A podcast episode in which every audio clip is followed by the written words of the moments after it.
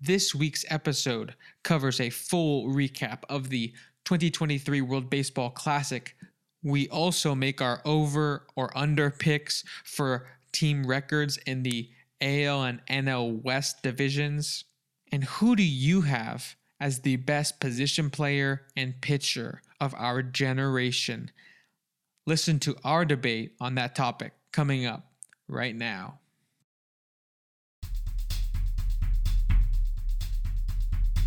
Hello, listeners. My name is Alex Jonathan. I am joined, as always, by my co host, Travis Miller. I am more of a stats nerd. He was a total stud on his D3 college team. This is the Two Tools Baseball Podcast. Enjoy. What's going on, ladies and gentlemen? Welcome back to another episode of the Two Tools Baseball Podcast, episode number 92. Alex and I are coming to you live. It is Thursday night, March 16th. Alex, we are in the thick of things. The middle of spring training and also the middle of this jam packed, exciting World Baseball Classic. I tell you, it, it's been a fun week to watch and see some of the top players of the world um, showcase their talents and, and and give everything they've got. So let's kick off with the World Baseball Classic news. I know we haven't really covered too too much. We haven't been uh, uh, we, we, we we have been slacking a little bit, you know, over the last couple weeks or so. But uh, you know, let's get right into the thick of things with the World Baseball Classic. Um, we've already seen all four pools play all four of their baseball games. Now we're on to the quarterfinals, and also for some teams, they're on to the semifinals. We'll cover some of that uh, before you know, of course, the finals and all those stuff and all those important games kick off. But let's start with the World Baseball Classic. Alex, uh, I'll let you kind of round out basically the big review of what's been happening so far. Yeah, and there's a you know a good handful of headlines we can start with. Um, just being from America, Travis, I think it's fair to start with Team USA. Obviously, if you've been following, they are uh, able to advance out of pool play into the bracket phase, which is obviously great news if you're supporting uh, Team America. But I would say that overall, Team America was able to get out of pool up the pool phase just based on sheer talent. I didn't feel yep. like they played particularly well across the board, but they just had too much talent to lose some of those games. Um, especially the other night, Travis against Colombia. I felt like, you know, n- not to discredit some of the other players, but I think there were some Colombian players who uh, are just people who I didn't know, right? And I think that is uh, kind of indicative of you know the lack of MLB talent, perhaps. So. Um, yeah, G- Gio Urshela is the only guy I know, and he's an angel. He's yeah, playing third was, base, making some good plays. But it, it was Gio Urshela, I think Harold Ramirez, and uh, their catcher Alfaro. But it's like it's yes. like just a small handful of names. I think Oscar Mercado. But yep. after that, you're getting to guys who, you know, I think if we haven't heard of them, they probably a lot of minor um, league talent. Right, and yep. then and then uh, obviously Team USA is just full of all stars. So. um USA was able to just do just enough to you know get that win. Mike Trout obviously contributed in a huge way offensively. I think he drove in uh, the first three runs uh, for Team USA. I think they only had three runs, right? all three runs, yep. All yep. three RBI. So that is Cap- Captain America carried them to the next round, basically. And uh, with that, Travis, um, they're scheduled to play. Is it tomorrow or this weekend? It is going to be Saturday, Saturday night, four o'clock Pacific, seven o'clock Eastern against Puerto Rico, right? Uh, uh Venezuela. Venezuela. Yeah, Venezuela. Right. So that that'll be It'll be an action packed. Uh, I mean, talk about the star power. You have, you know, Salvador Perez, who was the MVP of his pool, but you have Ronald Acuna Jr. I think um, they were like the sneakiest team so far. They actually yeah. looked very, very well rounded. We had them in our top five. We did for our rankings. So they, uh, we, we, we knew the talent was there. We knew that they have strong. They they had some strong pitchers. They had a very strong offense. Um, and so it's it's very uh, um, it's expected to see them in the quarterfinal round. So I, again, I'm excited to see kind of these top stars of the Latin American country of Venezuela battling it against the United States. Who, I mean, I'll say to Alex, it, it was a, a, very average, if not, I mean, not not a poor performance, but um, a little bit of a disappointment when you look at the talent we have. And um, yes, we went three and one. We did lose that game to Mexico, which was kind of a uh, it just was not good from the start. And, And maybe they needed that wake up in the pool play rather than Yes. the uh, the bracket play. Yes, yes, and, and and I think the first game too, Great Britain. I, I think Trayce Thompson hit the leadoff home run, and it was like one nothing until like the fourth inning, and we were just kind of thinking like, man, like we're we're just really not kicking it into gear yet. I know that jitters are a big thing, probably when you wear that uniform and you're playing in front of a packed crowd instead of uh, you know. 5,000 spring training fans that make the way down on a Tuesday night, you know, or a Tuesday day game, and, and you're just kind of almost looking at mental reps and getting your pitching uh, timing and everything down. But um, it, it definitely was a surprise in the beginning. We, we, we beat Great Britain, um, and, and we actually did pretty well in the end, I will say. But um, I feel like we could have done a lot better. We played Mexico, came out um, a little bit cold. Um, it showed throughout the whole entire game, and Mexico was able to get the victory. Uh, but after that loss, it really, really uh, awoke in those bats. I think they scored nine runs, Alex, in like the first inning or the first two innings. I, I think actually, I think it was like I think it was like 11 or 12 runs in the first two innings. It, it was just an insane outburst of runs um, to really get things going. And then, of course, we ended up mercing the uh, the Canadian national team, which was, of course, a good sign to see. And that, of course, led on to beating uh, the Colombia national team last night. We're recording Thursday, if you guys are hearing this Friday, um, but we beat them three to two. Uh, again, going off what you said, Mike Trout, all three RBIs going to him. He was uh, the main superstar to get them to the next round. And how how poetic, how how fitting it is that Captain America, the guy that is leading this charge, the first guy we knew about this team, gets him on to the second round of the quarterfinals. So uh, very nice to see right then and there. Yeah, I, I, agree, and uh, I think that we were kind of talking about the you know I wouldn't say poor performances, but I would say you know maybe a little bit less than expected um, in terms of just we, we, it didn't feel like we coasted our way through the pool play. Let's put it that way. Yeah. I feel like maybe Japan might have, you know, like I mean their pool may have been a bit. It bit was a mercy almost every game. it may have been a touch easier of a pool. I'm not sure, but it, they definitely just felt like they never had to sweat. Where USA definitely had to sweat sometimes, um, which is okay. Um, and maybe it helps them in the bracket play to kind of feel like a bit more um, tried and tested. But yeah, I think that the biggest weakness, Travis, we can kind of all agree on for Team USA is the starting pitching is just not exactly. Um, at the same level as the rest of the team, I would say. There's some really talented bullpen arms. Um, there obviously is so much talent uh, defensively and offensively, but the starting pitching, I mean, uh, I'll just say that some of the guys are, you know, I wouldn't say, you know, so I think Nick Martinez, he's a uh, he's in the Padres bullpen if I'm not mistaken, right?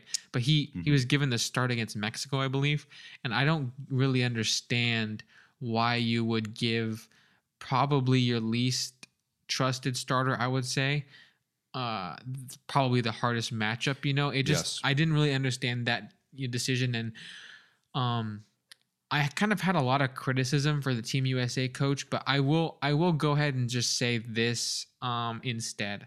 Apparently, the MLB teams are giving lots of restrictions in terms of how to utilize their pitchers only on certain days only uh, in certain amounts of time. So like if you pitch him for an inning and then he goes to the dugout you can't bring him back out. Like their mlb teams are requesting that they use their guys a certain way. And because of that you know um, i can't put all the blame on the coaching staff because maybe they were kind of backed into a situation where they had no other choice right so i'm not gonna sit here and act like all their decisions were poor but um, there definitely were some things that i was questioning um, but you know, there are some pitchers like I think Lance Lynn did very solid, um, as expected. I think um, Merrill Kelly, you know, I was a little concerned early, but he kind of straightened things out. Yep.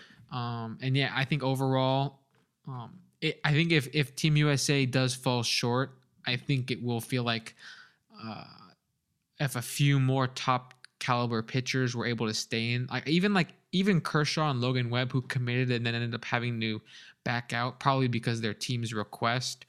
Um, even if even if those uh, pitchers were to stay in, like I think that would have bolstered the rotation so much more. And you know, Team Japan, Travis, I'll just put it this way: if Team USA faces Team Japan, it'll be in the finals, and so there's a very good, you know, once you're in the finals, your rotation doesn't really matter. Just matters who's on the mound for that Yep. game.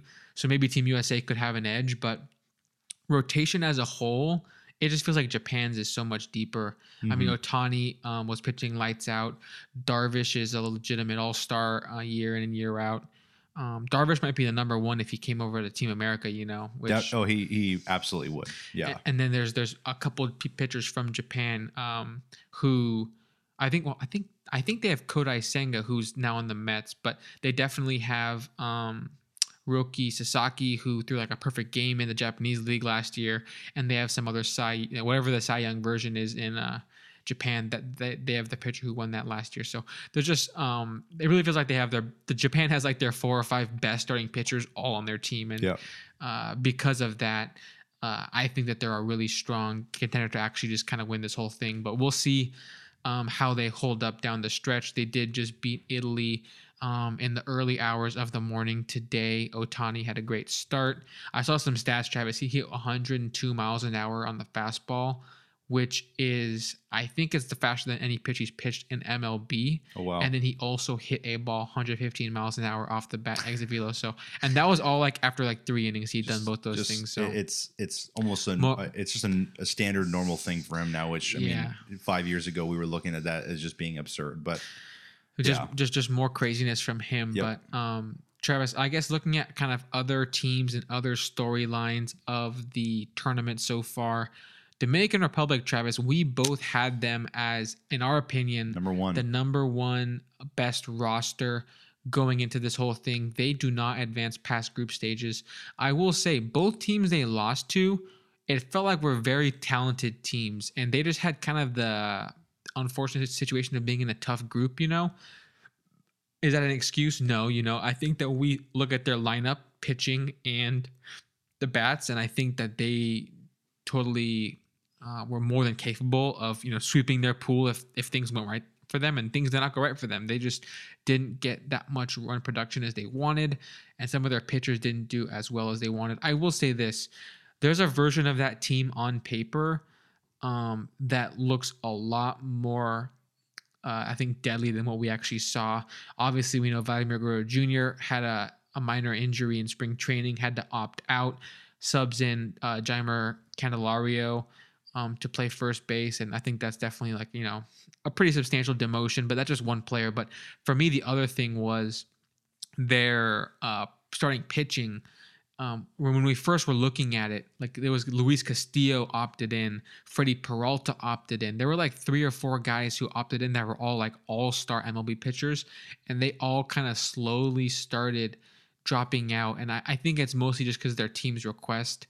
Um, and Travis, I think the Dominican Republic is one of the other few teams that had a similar issue as USA because so many of those players are on MLB teams. Pretty much they're all on MLB teams, right? And so a lot of MLB teams are just really protective about who they want to let go start games in an exhibition tournament, which that that's a whole nother discussion that we're going to get into in a little bit. But how much do these games matter to the players and to MLB teams? Obviously, the MLB teams are focused on winning uh, in the you know 2023 MLB season, so they don't want to risk any injuries or anything in this tournament. But the players want to be here and take a lot of pride in this tournament, and I'm sure Dominican Republic really feels like they missed an opportunity to um, to advance there. But eh, what were your thoughts seeing uh, Venezuela and Puerto Rico overcome and beat the Dominican Republic, making the Dominican Republic not advance in this tournament? Yeah, it was disappointing because again, we we both had Dominican Republic number one, but of course that's on paper. Uh, you got to go out there and play the game. It was interesting because um, you know one thing watching you, you learn about the rules. I think almost every single World Baseball Classic they always change something with the rules, or they change something with how the group stages go, or just um, or how the brackets all go. So one thing that was interesting was that I think it was like 65 pitches was the total amount you can pitch for um, every pitcher. So basically, you know, um, a lot of the starting pitchers would only go two or three innings depending on how many um, how many pitches they threw. And Alex, we both know when you're in the playoffs, which this is the atmosphere you're in, or you're in the World Series.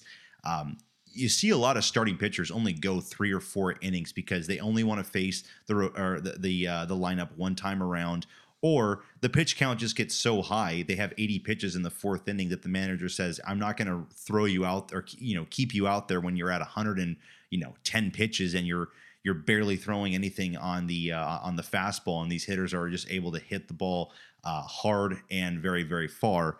Um, so that was one thing I noticed that you you see the talent on the Dominican Republic pitchers. I think Sandy Alcantara started the first game, um, did kind of decent, and then um, was able to exit the game. And then the bullpen for Dominican Republic came in, and um, I think that's when really Venezuela kind of took over. So that's one thing that caught my eye. You know, when we were looking at these rosters, I didn't really take that too much into account, but you kind of got to. And then um, you just look at some of the performers um, on you know Dominican Republic. You know maybe a, a, a, key double play that someone grounded into at a certain moment um, that really affected them or hurt them.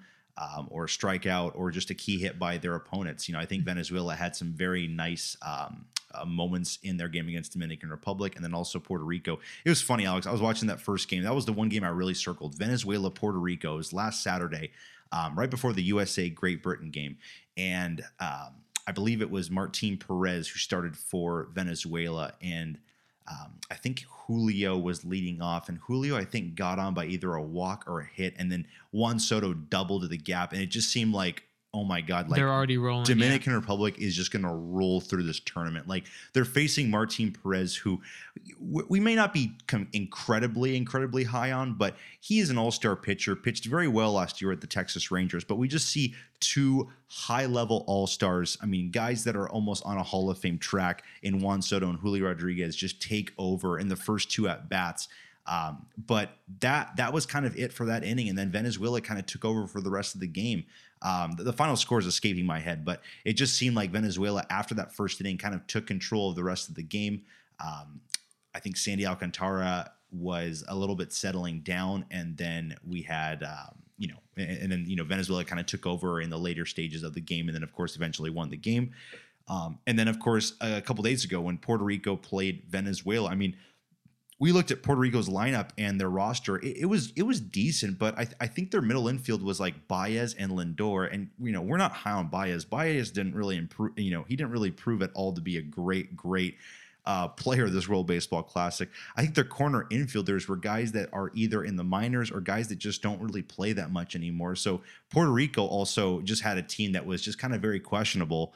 Um, you know, you got Christian Arroyo behind the plate. You have Kike Hernandez in center. Good players, but just not like these elite type of players Dominican Republic has. But they had very key hits. I think Kike had a insane two hop chop over Machado's head at third, and that scored like two runs, and he got a double. And then you had Christian Arroyo who hit a home run um, in his first at bat and got Puerto Rico on the board. You know, just things like that that happen in baseball, you really just cannot predict.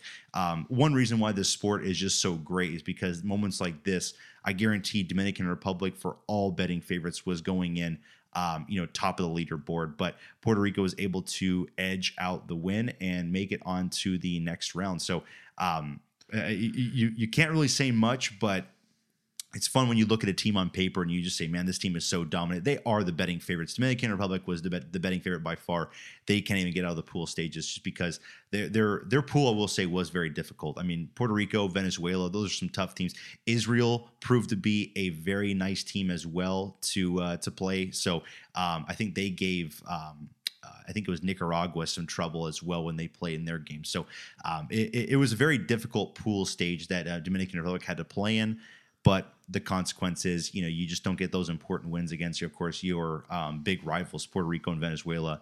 Um, you're going to find yourself ending this uh, this trip shortly. But uh, yeah, I, I, mean, then again, also kudos to Puerto Rico and to uh, Venezuela for you know getting that job done when we all we all were looking at this pool and we said, okay, DR's in. Um, who's it going to be? Puerto Rico, Venezuela. You know, who, who's going to be moving on? And and both teams managed to get the job done against the DR. So uh, again, an, an, outstanding pool. I, I, think I really enjoyed watching this pool the most because you just yeah. saw the, the most elite MLB talent. Even though USA was fun, Mexico had some good performers, Canada had some good performers. Um, but you just see this pool and you're like, wow. I mean, I mean, the amount of all stars. Um, I almost wish you could take like an all pool C team and all pool D team and just make it into one, and then you can just have all these different pools battle it out. I mean, the pool, I think it was Pool D, they were in Dominican Republic and all these other Latin teams. I, mean, it would just be insane. I mean, the, the, the depth on this team would just be, um, it would be un, unspeakable. But yeah, I, it's just the way that baseball goes. I mean, we talk about the playoffs all the time every October, and we we we see certain teams on paper. We think, man, this team's good enough, but they just don't show up, and and certain teams that take advantage of that, and within a couple days, they're they're eliminated. So, uh, the, your your whole point about you know things being on paper not ending up happening the way we expect it and that's just the nature of the game of baseball when it comes to small sample size right? Small sample size we're talking about these teams played four games in the pool stage going two for two in a four game span and in, in, in, in, Yeah. in the mlb season it means nothing right? It's like maybe we're a great team maybe we're a really bad team two for two there's no way to know right we just we played one series really but in the world baseball classic it is life or death it is i am advancing into the top eight or i am out completely or how many are in the there's four pools yeah it's eight quarterfinals right are eight. Yeah, elite eight. so it, it's either straight to top eight or straight to we're going home. And so Dominican Republic, unfortunately for them, going home. Uh, I, I do think that you know, like you said, there were just these key moments of bad luck for the Dominican Republic, like the chopper over Machado's head. It just kind of very situational hits. The ball didn't bounce uh, their way. Also, there was that Exit velo was not strong that inning. not, and, and and then and then Lindor hit a home run on a ball that was pretty much a blooper to center field. Julio Rodriguez misjudged it. It eats him up inside the park home run. You know, it Yeah. just that's the kind of Randomness. that's yeah. the kind of play where you know Julio gets that on the hop. What.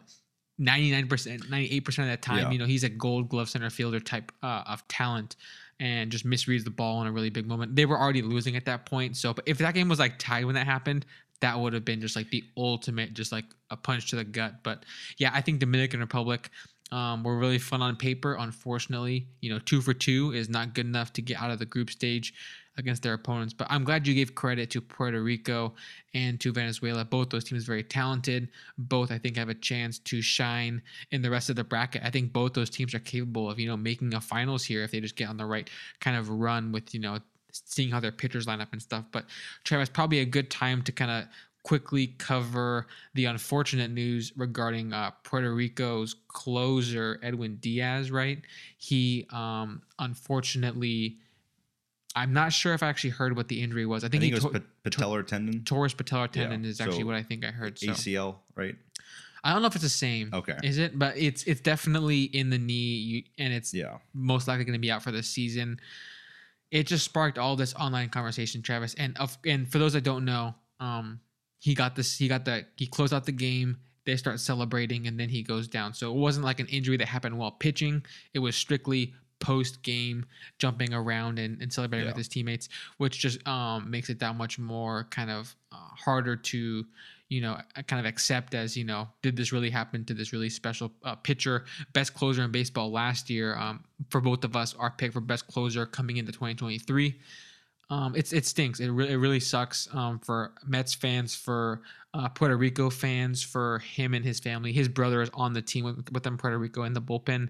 He was crying. It was just like such a brutal moment, you know. Yeah. But um, I guess what I will say is it did kind of start this whole online conversation, Travis. And I don't want to get too deep into it because everything's kind of already been said by everybody. But uh, the whole conversation was about like, you know, some certain Mets fans definitely are really upset about the way that, you know, in their mind, their franchise bullpen piece um, is going to miss the whole season because of an exhibition tournament. That's how they frame it in their mind.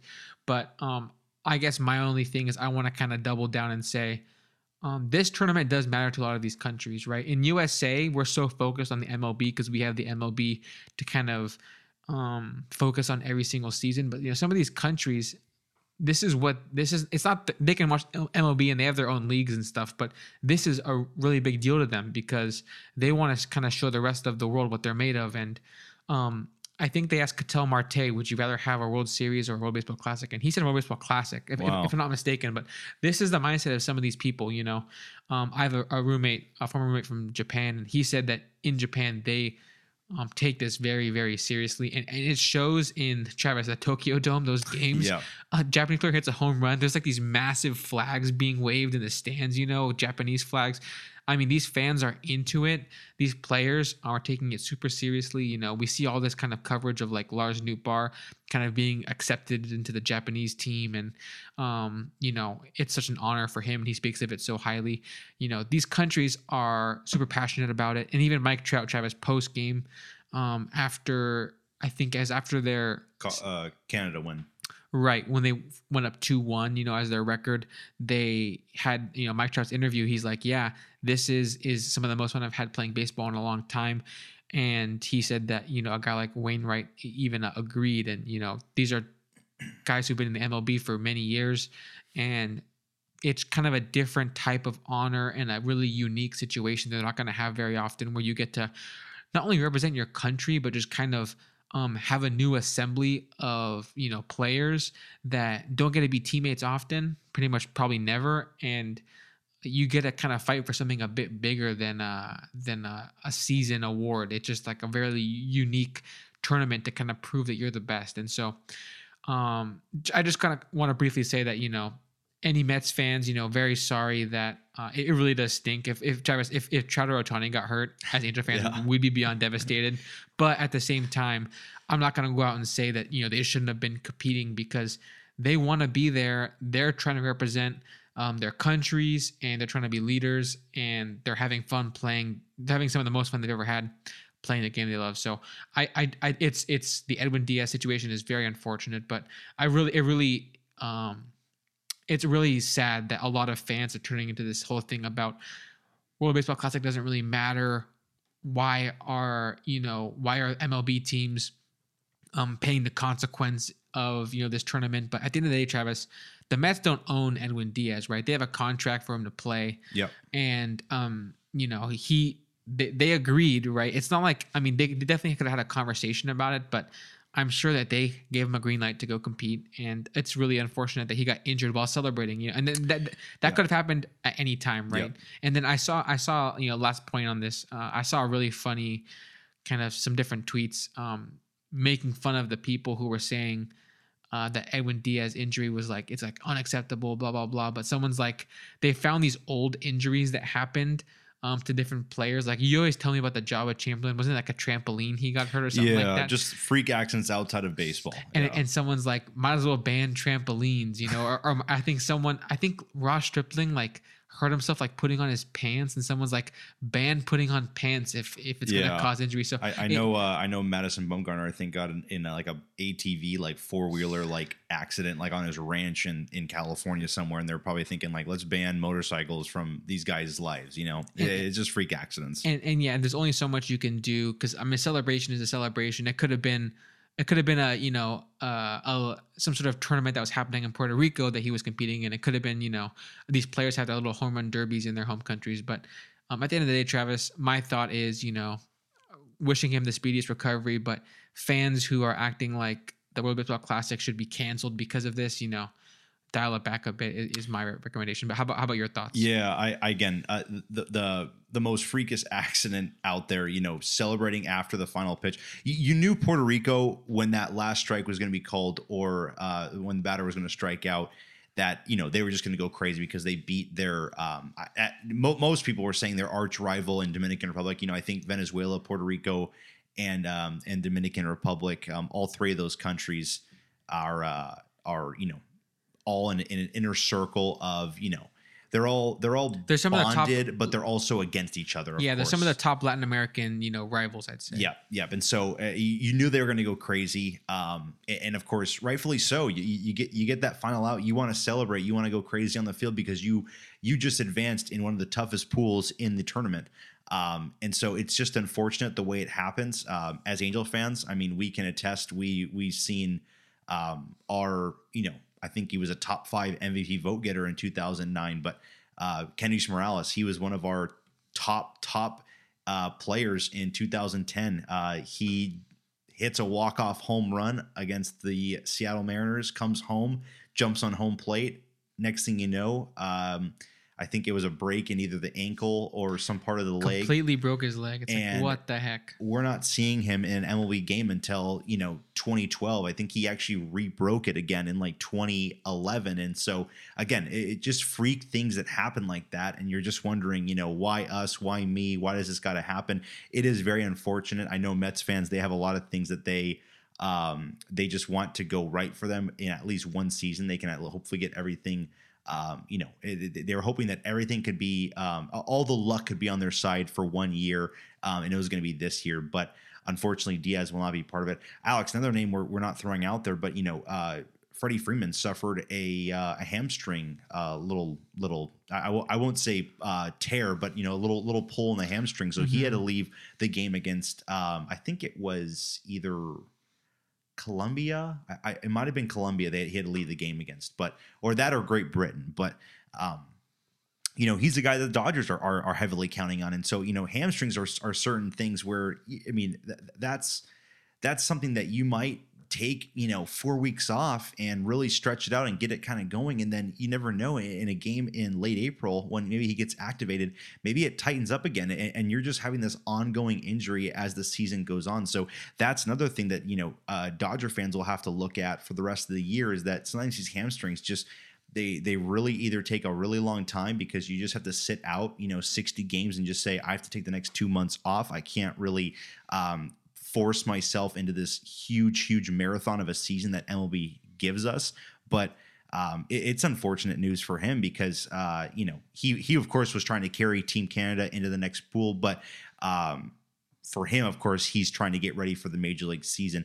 These are things that, of course, could have happened in spring training. You know, there, there's so many things. I think Mike Trout said it best. He said, you know, we're just having fun out here.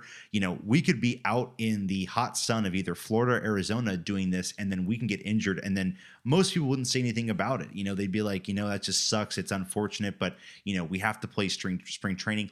I feel like this World Baseball Classic, it, it's an extension of spring training, but it's also a a more of a postseason feel for a lot of these guys. I, I think it actually helps them even more get ready for this MLB season because you are already put into this environment, and that's one of the biggest um, differences between a spring training game and the World Baseball Classic. You have ten thousand people sitting on you know sitting in their chairs for the entire game, not really going crazy if you hit a big you know two out single that that hits you know that, that that gets two runs in. Whereas in the World Baseball Classic if you're playing a rival you have a big RBI it's going to feel like a World Series game. It's going to feel like you got the go ahead run for a you know big time game. And so that that's why I think it really gets these guys in um, in gear. And that may may put them on the edge a little bit more when you look at um, you know when you look at just their their the, the way their bodies are and just if they're if they're capable to handle that kind of um, I don't want to say like tenseness, but uh, just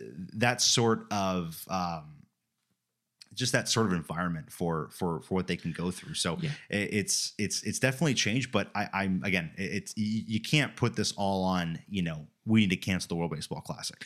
Yeah the the stakes that exist in the world baseball classic um obviously not even comparable to spring training spring training it's good for these guys to get their reps in and um it's a much probably more controlled environment but um I, I will say too, Alex. You know, even watching some of these games, I I, I don't see Trout running 100% to some of these fly balls. I don't see Trout, I don't think, running down the line. Some of these ground balls he may hit, he may jog down the line, but you see him, you know, you see him in April and May. He is a full out sprint down the first base line to kind of just beat out some of these ground balls he may hit to the to the infielders. I also watched a little bit of Ohtani in the first pool round and you know he's he's not running as fast so i get it you don't want to just put all of this kind of stress into beating out this ground ball in the pool stages but you're still getting that work in you're still you know you- you're you're you're getting in that that that those those reps that you need to get in before you really hit the ground running in April, or of course for this matter, I think it's late March for opening day. But you know, I, I, I'm I'm not saying I want to see these guys just go full throttle. Like I want to see Trout you know, head first slide, just aggressively dive into second base or third base. Um, I want these guys to play a, a tad bit cautious, but I also want these guys to be um, not afraid to get injured as well, because when you are afraid to get injured, that's when most likely it's going to happen. So, um, again, I just the moral of the story for me is Uh, World Baseball Classic is a joy. I think it's it's great for the players and the fans, and I just think that some people um, don't like it because this outcome were to happen. If it were to happen to, you know, yeah, I just, mean, it- just it- an average player. I mean, know? it, it happened to Gavin Lux in a Yes, spring training true. game, and um, Dodger fans, of course, uh, really uh, devastated about it. He's devastated about it. Uh, the whole t- teammates are, I'm sure, um, really sad about the whole situation. But no one's saying he shouldn't have been playing that game, right? It's just a part of the game. Unfortunately, is injuries, and it, it really stinks. But um, Travis, I guess I think something I didn't really um, prepare, but I also came to my mind. I know Rodon, um, who is you know not in the tournament, but he is with the Yankees, and he I think has a strain or something in his in his in his left forearm, his pitching arm, and so he's gonna miss I think a little bit of time. And then there was someone I think they also had Bader got hurt or something like that. So um, these injuries are happening outside of the baseball classic too, you know, and some teams get Yeah. hit hit harder than others. It's just part of the whole um, the whole thing. So that pretty much wraps up that conversation, Travis. Any other notes on the baseball classic? I feel like we're just pretty much excited for the top eight now. Yeah, it, it was fun. I will say one thing that we didn't talk about with the, with this pool, but um, it was the pool where everyone finished two and two. Uh, I think it was Pool A. Ridiculous, Um, yeah. it, it was pretty crazy. And I will say, Alex, and you can agree probably the the the tiebreakers are a little bit uh, Stupid. They're they're they're, a little interesting, and and it's crazy how you get down to certain levels of okay, if they're tied in this. Um, if they're tied after this, we look at this. If they're tied after this, we look at this. I think it was like the the, the fourth tiebreaker was like batting average, which Makes absolutely no I, sense. I mean, it, it, again, you're looking at a short, uh, just a small sample size where it's like, oh, this game, everybody hit, like everybody got two hits. They just killed this one team. So the team's batting average is 800. pretty You much, know, it- it- pretty much, if, if every game ended two one, you know, so like every team had identical runs scored, runs allowed, everyone was two two, every game ended two one, they would go to batting average. It's like that is just like I get that it becomes you know really difficult to pick, and I will say this, Travis, in the World Cup for for soccer. It was the same exact thing. Yeah. It was. It literally went from if you're tied in your pool, in order to in order to decide who advances, it goes to like um, goals allowed and then goals scored or something like that. Yeah. But then it goes next to um, who has had the most uh, yellow cards and red cards, which Yeah, that is atrocious. like that seems so silly. And then if that is tied, then it goes to a coin flip, which that is what I want, Travis. I want Mike Trout and Gio Urshela after the Colombia game going out to the mound and doing a coin flip to see who wins. And, and, you know what's funny is that after you know before that game even ended, they were talking that about how like you know the USA it, it looks like they're safe because of these tiebreakers, and it's just kind of funny that they could still lose the game but still be safe into moving on just because maybe some of these tiebreakers are are you know going for them the runs Right. allowed or anything like that. But USA had to either win or lose by two. Yeah. And that would be fine. It, yeah, I, I think you sent me a tweet to or DM me, and it was just like if if Colombia walks off in the ninth, it might it will actually hurt their chances. Where if they tie the game and then walk off in like the tenth inning with like a grand slam, that helps their chances. Because, it, yeah, it, was something really weird like it, that. because like the way yeah they're just really quickly like usa um, we're winning by one going into the ninth and in order for um for colombia to advance they had to win by three or more so a walk-off two-run home run to make them win the game by one run it would have helped them win this game but they would not advance they needed to win by three so they needed- a grand slam in the ninth inning or to force extras and get a three run home run there. But um, I saw so many funny different scenarios on Twitter, of course, Travis, of people kind of saying all the funny things that could happen.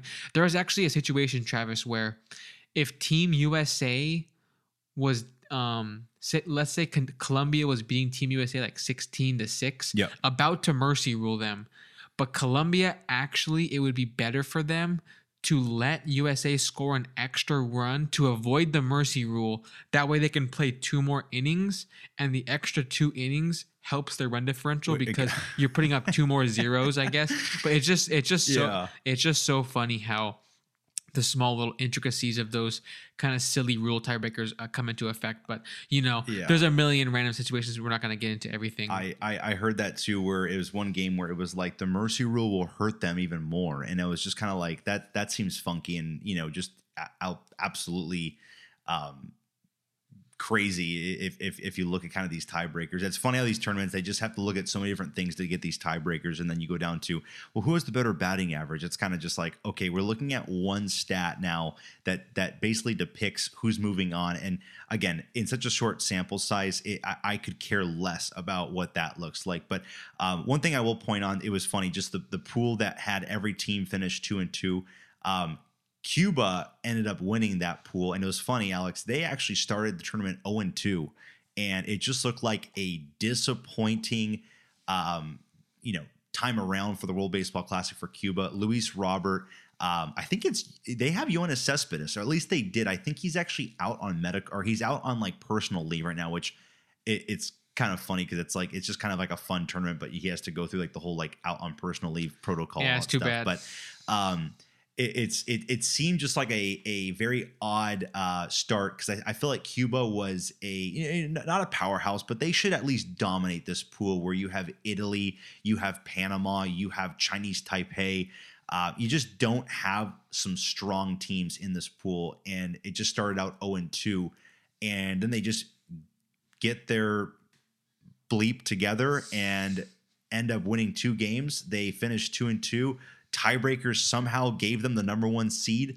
They play Australia in the quarterfinals. They beat them four to three. Alex, they find themselves in the semifinals now in Florida. I saw a stat. It's the first time Cuba will play in the state of Florida uh, of all time.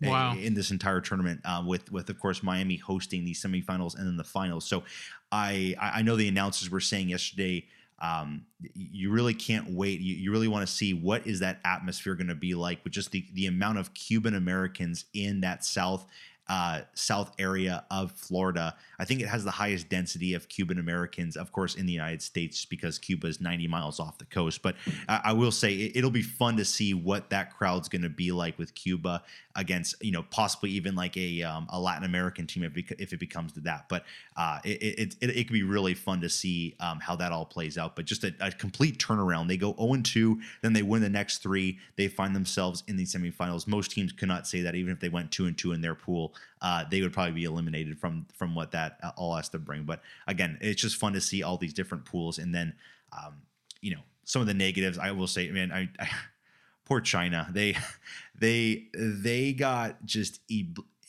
they they they did not stand a single ounce of of a chance to get you know any wins or get get a, get an opportunity to move on in this tournament. I think they lost to Korea like 22 to 2 it was just an absolute beatdown to a Korean team that got third in their pool. Um, I believe they even lost to the Czech Republic team, which Alex we didn't really highlight, but that's a team filled with plumbers, doctors, firefighters, day, yeah, teachers. That, day job guys. That that is a team filled with day job guys who baseball is their second coming, their their, their second career. It's their hobby. Um, which again is just so fascinating, so amazing that they were able to get a World Baseball Classic win. Um, and you got guys that are school teachers. I mean, I saw this commercial, and and, and I think the, the the manager's like a neurosurgeon. The third baseman's like a second grade school teacher, and it's just so funny that every position somebody has a, uh, a a career that they put forth, you know, in more importance than baseball. It's it's so unique. It's so I will say it's special. It's awesome. It's kind of sad, but it's also I, just it's it, I can't really say much about it. It's it's uh, pretty funny. I'll just say that I I don't know the situation of any of the Chinese players. I'm not sure if any of them maybe they have day jobs too or something.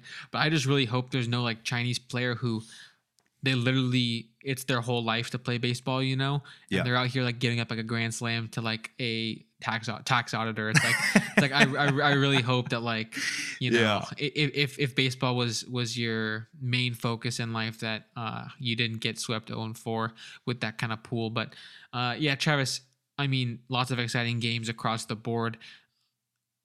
After seeing all this, who would you say is your favorite to win this tournament? Let's just final question on, on the subject. Um yeah, I mean, I would, I, I just love the way Japan's playing. I, I, I they're, they're just a baseball factory. It's easy- it's easy to agree, They, yeah. they, they always have been. Um, I, I, I get that you could say the pool play might be a little bit weaker, and the the teams they've been playing a little bit weaker, but it just seems like every game they're scoring eight or ten runs. Their pitching's doing tremendous. They just are. They're, they're so crisp. They're so clean.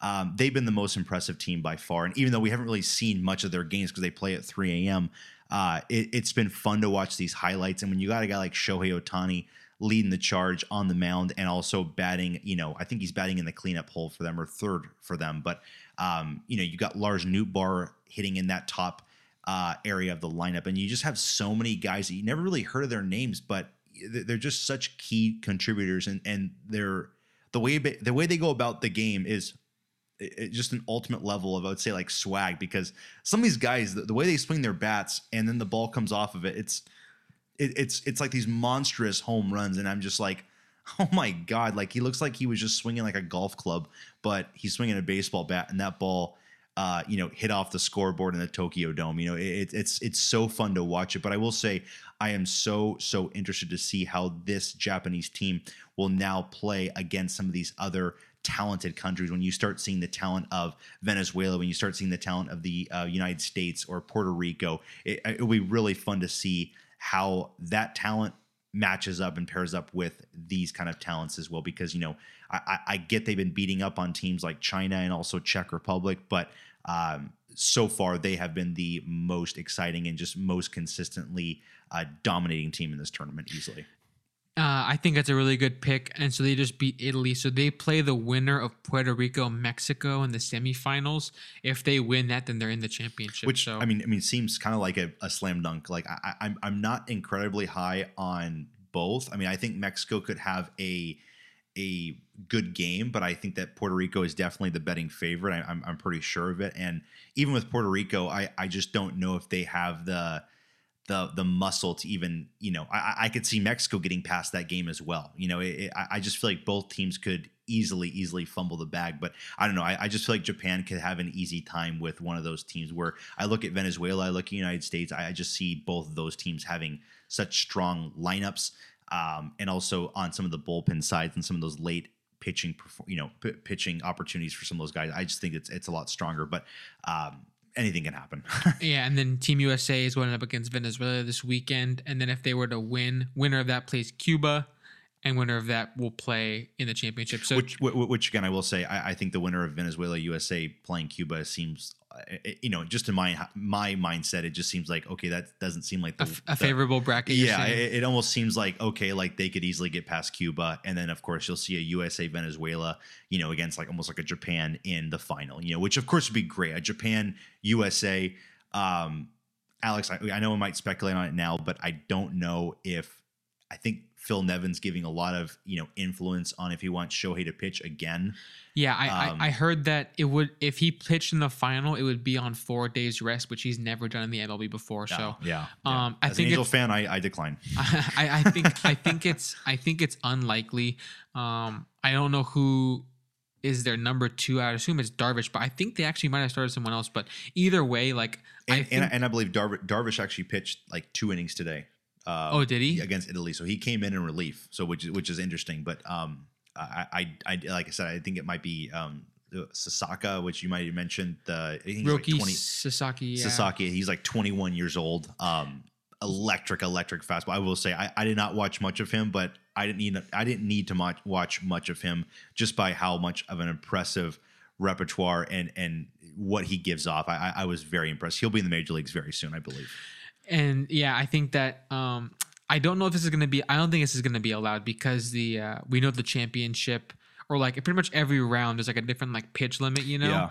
But uh, I think it's like 95 pitches in the final round, which I mean, again, I don't know if you really want your starting ace if he's in major league or going 95 deep in a in a championship game and then going to spring training and you're you know you're going only four innings. I, it might be a little bit too much of a you know just a bad changeup for those guys, but we'll see. Right, and I don't want to. Uh, I mean, this is another shout out to my uh, my Japanese buddy Koshi. He was telling me how. I mean, this is not going to be allowed, but in many times these Japanese pitchers, Travis, in like a World Series game for them or whatever their like biggest tournaments are, um, their starting pitchers will go like the, like Masahiro Tanaka has had games in Japan where he's pitched like 100 and like 50 180 pitches like they will just like literally to the bone like they will just they will just like you know be these ruthless Wow. competitors Wow. so we won't see that in this unfortunately be, or I would say it's Or will probably, we? it's prob- it's prob- it- I think there's a pitch count preventing it but um like could you imagine like Darvish like one day rest just going out there and just like Yeah. throwing 150 pitches or something Yeah, But, like, Potters, Potters not be happy. but it, it's it's it's uh it's fun to think about. But Travis, we're so stoked. The final is going to be uh on Tuesday. What it's yeah, Tuesday, four o'clock our time, which is a little bit, you know, I, I will say upsetting because it's an East Coast game. So we're gonna get kind of the the shaft of it, or at least you know, for people having to we'll be, work. we'll be hurrying home from work. yes, yeah, But uh, the the it's crazy how it's going to be wrapped up so fast. So next episode, we'll probably already know the results. So um, we'll cover that more next episode, Travis, about kind of how the tournament kind of shapes up. Let's keep it moving on. Um, I guess one quick note on the MLB. You know, there's still some guys out there, Travis, who have not been signed. Still some guys looking for Yeah. teams. Um, uh, Yuli Gurriel and Jose Iglesias both signing deals. I think Iglesias was a minor league deal. Yuli may have been an MLB deal, but either way, both deals with the Miami Marlins. The Miami Marlins, Travis, continue to be a team that confuses me, right? I think all their moves yeah. have been, you know, are they trying to rebuild? Are they trying to just get guys and hope they get hot and flip them at the deadline? Are they trying? What what's the what's the what's the goal? Um, I don't know what it is. What is your reaction to those deals? I, I just kind of see them. I mean, they're obviously adding contact bats. They went for Arraez. They went for Gurriel as a contact bat. Iglesias as a contact bat. Um, I don't know. I don't know the game plan. I think Yeah. you know, they gave away their second best pitcher. Um, so I thought maybe they're going to rebuild, but maybe maybe they're not. You know, who who knows? But um, any any thought at all? Yeah, confused. I they, they play in a powerhouse division. Uh, the Phillies, the Mets, and the Braves will be better than the Marlins most likely, and Are you sure?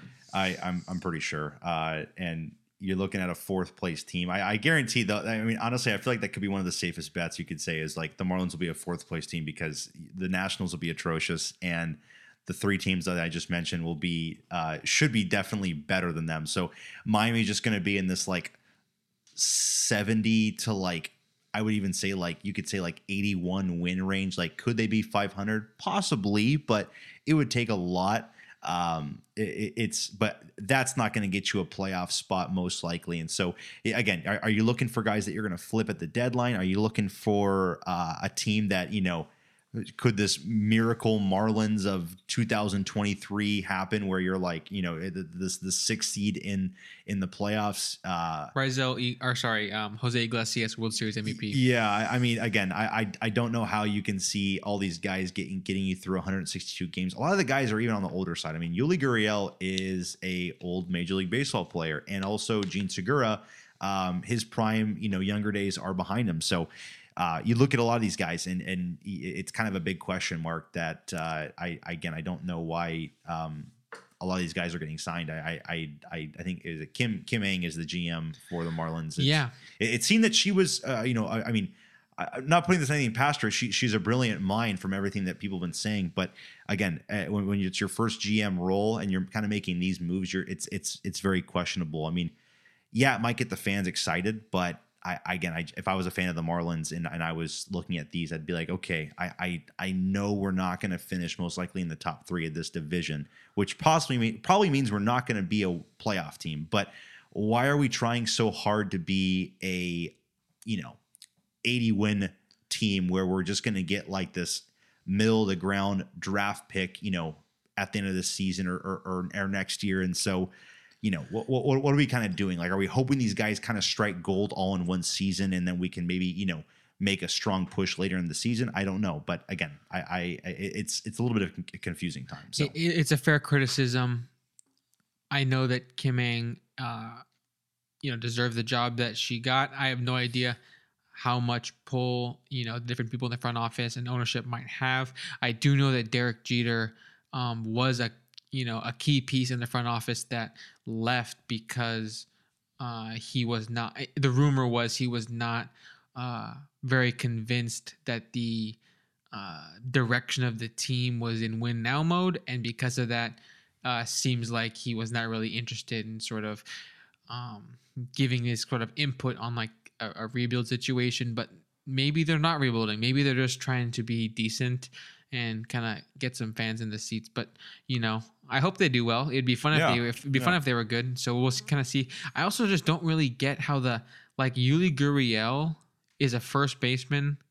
Like nothing, like he like he has played second in the past and like or whatever, but he's third, yeah, but like I don't see that right. Like I, he's gonna be playing first yeah. base. Garrett, Garrett, um, Cooper, Garrett Cooper should be playing first base, and he probably will be. Yeah, and so Yuli will. So who's playing first? Who's playing DH? And then DH is supposed to be Soler. So is Soler going to play outfield, or is one of these guys going to get benched? So it's just like it's gonna be the master class of lefty versus righty and righty versus lefty, or somehow. Right? I think Yeah, I, I think all those guys are righty. So it's like it's like I just I, I Yeah, just don't yeah. really see the vision personally, but I hope they're good. It'd be fun if they're good, but I am not super sold. Travis, let's keep it rolling to a new topic here. Um, there was a fun post by another baseball podcast, and we're going to kind of steal the bit, Travis. We're going to just kind of talk about Nice. a fun thing that they brought up. So there's two different ones. One is for hitters, um, position players, I should say, and one is for starting pitchers. It is rank the prime versions of these legends.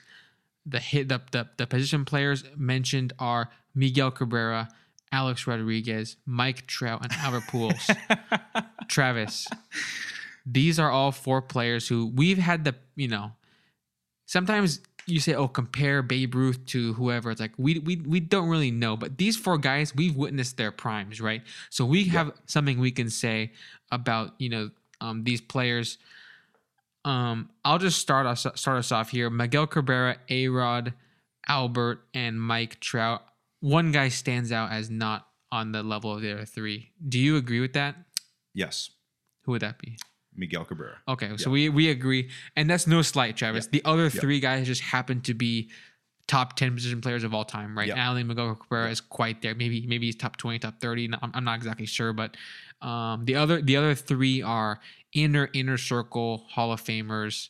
Um, even though, of course, And we're and we're talking about a 31 year old in that list too, which which is kind of just it is you know remarkable in itself. So with the remaining three, Travis, A Rod, Albert, and Mike Trout all have their own unique arguments. Um, A Rod, I could honestly see someone saying he's the best because Yep. he played shortstop. Um, he 100, 117 WAR. it, it- it's it's crazy numbers, but then I could see someone saying he's third because he he did steroids. So it just he's one of the more difficult guys to rank. But if you didn't care about steroids and you just cared about um, the talent, I mean, there's definitely an argument that he is um, a top five position player ever. So um, Trout and Pujols, Travis, I think the biggest thing we've we've talked about this many times, different positions, right? It's kind of difficult to compare a first baseman with a center fielder. Um, I personally am going to uh, pick Trout as the best of this foursome. I think that the amount of WAR he was able to put up in his prime, um, year after year, um, tops these other guys. I think actually A Rod has some seasons that are Trout esque because he was get so much value from playing a good defensive shortstop plus the offense. But I think Trout is the best hitter on this list. There are definitely an argument to say Albert, especially if you count longevity. If you care about longevity, then Albert is like clearly like, oh dude, he was he was 41 hitting like a 20 plus home run season. So um there's arguments to be had all around, but I think that Trout in my in my book is the best hitter of the group, and he's also playing uh, center field. So any so I, I guess I would for me ranking A Rod and Albert. It's too apple. It's too much of apples and oranges because Yep. one guy played the game right, quote unquote. One guy cheated, quote unquote. Um, but one guy played shortstop, which is like incredibly impressive. Yeah. Um, and they both were probably probably similar hitters. Maybe Albert had a bit better of an offensive peak, but A Rod had, you know, I mean, multiple seasons where he was, you know, home run record kind of guy or home run like uh, leader for the season kind of stuff. So, um, what are your thoughts on that foursome? I guess. Yeah, and uh, you- you're you're you're definitely uh, bringing up a reply to a tweet that I put on Twitter. So uh, I wasn't gonna mention ku- it. kudos to you, but uh, you know, in in that tweet, I was referring to who I thought was the better prime hitter. Now, if we went hitter, prime hitter, my list would be Pujols one, Trout two, A Rod three, and Miguel Cabrera four. I think Miguel Cabrera is an easy four, no matter what you talk about, just because um, the hitting was good, but some of these guys just had primes that were just um, uh, super, super special of the elite of Hall of Fame. But if we're talking about player, Alex, I will put Mike Trout number one because of what he brings all together on the diamond: the speed, the defense, the uh, just the just the five toolsness that Mike Trout brings. It's it's it's hands down better than all three of these guys. So Mike Trout number one would go for me for the best prime player. Um, number two, I'd actually put our Pujols. Uh, I think looking at just some of the hitting stats, I, again, I, I'm just a little befuddled by his 2001 to 2010 seasons. I, I I'm just so astonished by what he was able to provide. Looking at A Rod's prime, and even looking at A Rod's entire career, he only had one season with an OPS above a 1050. You look at our Pujols' career, he had let's see, one, two, three, four, five. He had five seasons in that 2001 to 2010 range where the OPS was above a 1050. Now, of course, the OPS plus will configure, um, you know, evaluating kind of how the league is, you know, going, and also with the um, with the ballparks and all that stuff. But, I- they, they played in more or less The the, same same, era. era. Yeah, and yeah. um Arod did have Yankee Stadium helping him out a little Yeah. bit. And of course, you know, um please yeah, go ahead and continue. Yeah, yeah. So I, I, I will say for me, player wise, and um, and, and you know, of course, hitter wise, going with Pujols number one, but player wise, I will have Pujols two. A Rod will be number three for me. I think it's an easy top three, um, no matter how you rank it. But it's a, it's a generalized top three. Miguel Cabrera number four. Um, you know, when I when I look back and I remember Miguel Cabrera in 20, 50 years from now, I'm going to say, you know, just an, uh, just a great hitter, had that triple crown season. Defense was always a little bit kind of a meh part of his game. It wasn't really something that was going to astonish me. Um, like some of these guys, at least when in prime in prime time Pujols, he was a active Gold Glove winner. He had very good defensive numbers in his early days in St. Louis. Trout, of course, we know is an excellent fielder despite any Gold Gloves. Alex Rodriguez too, playing shortstop and putting together those numbers is just outstanding and astonishing in my opinion as well. But we all know Miguel Cabrera just having a great contact bat with also a great power bat, almost like a poor man Albert Pujols. Did not have the home runs or kind of the RBIs on the level of what Albert Pujols provided, but the batting average I think is going to finish above 300.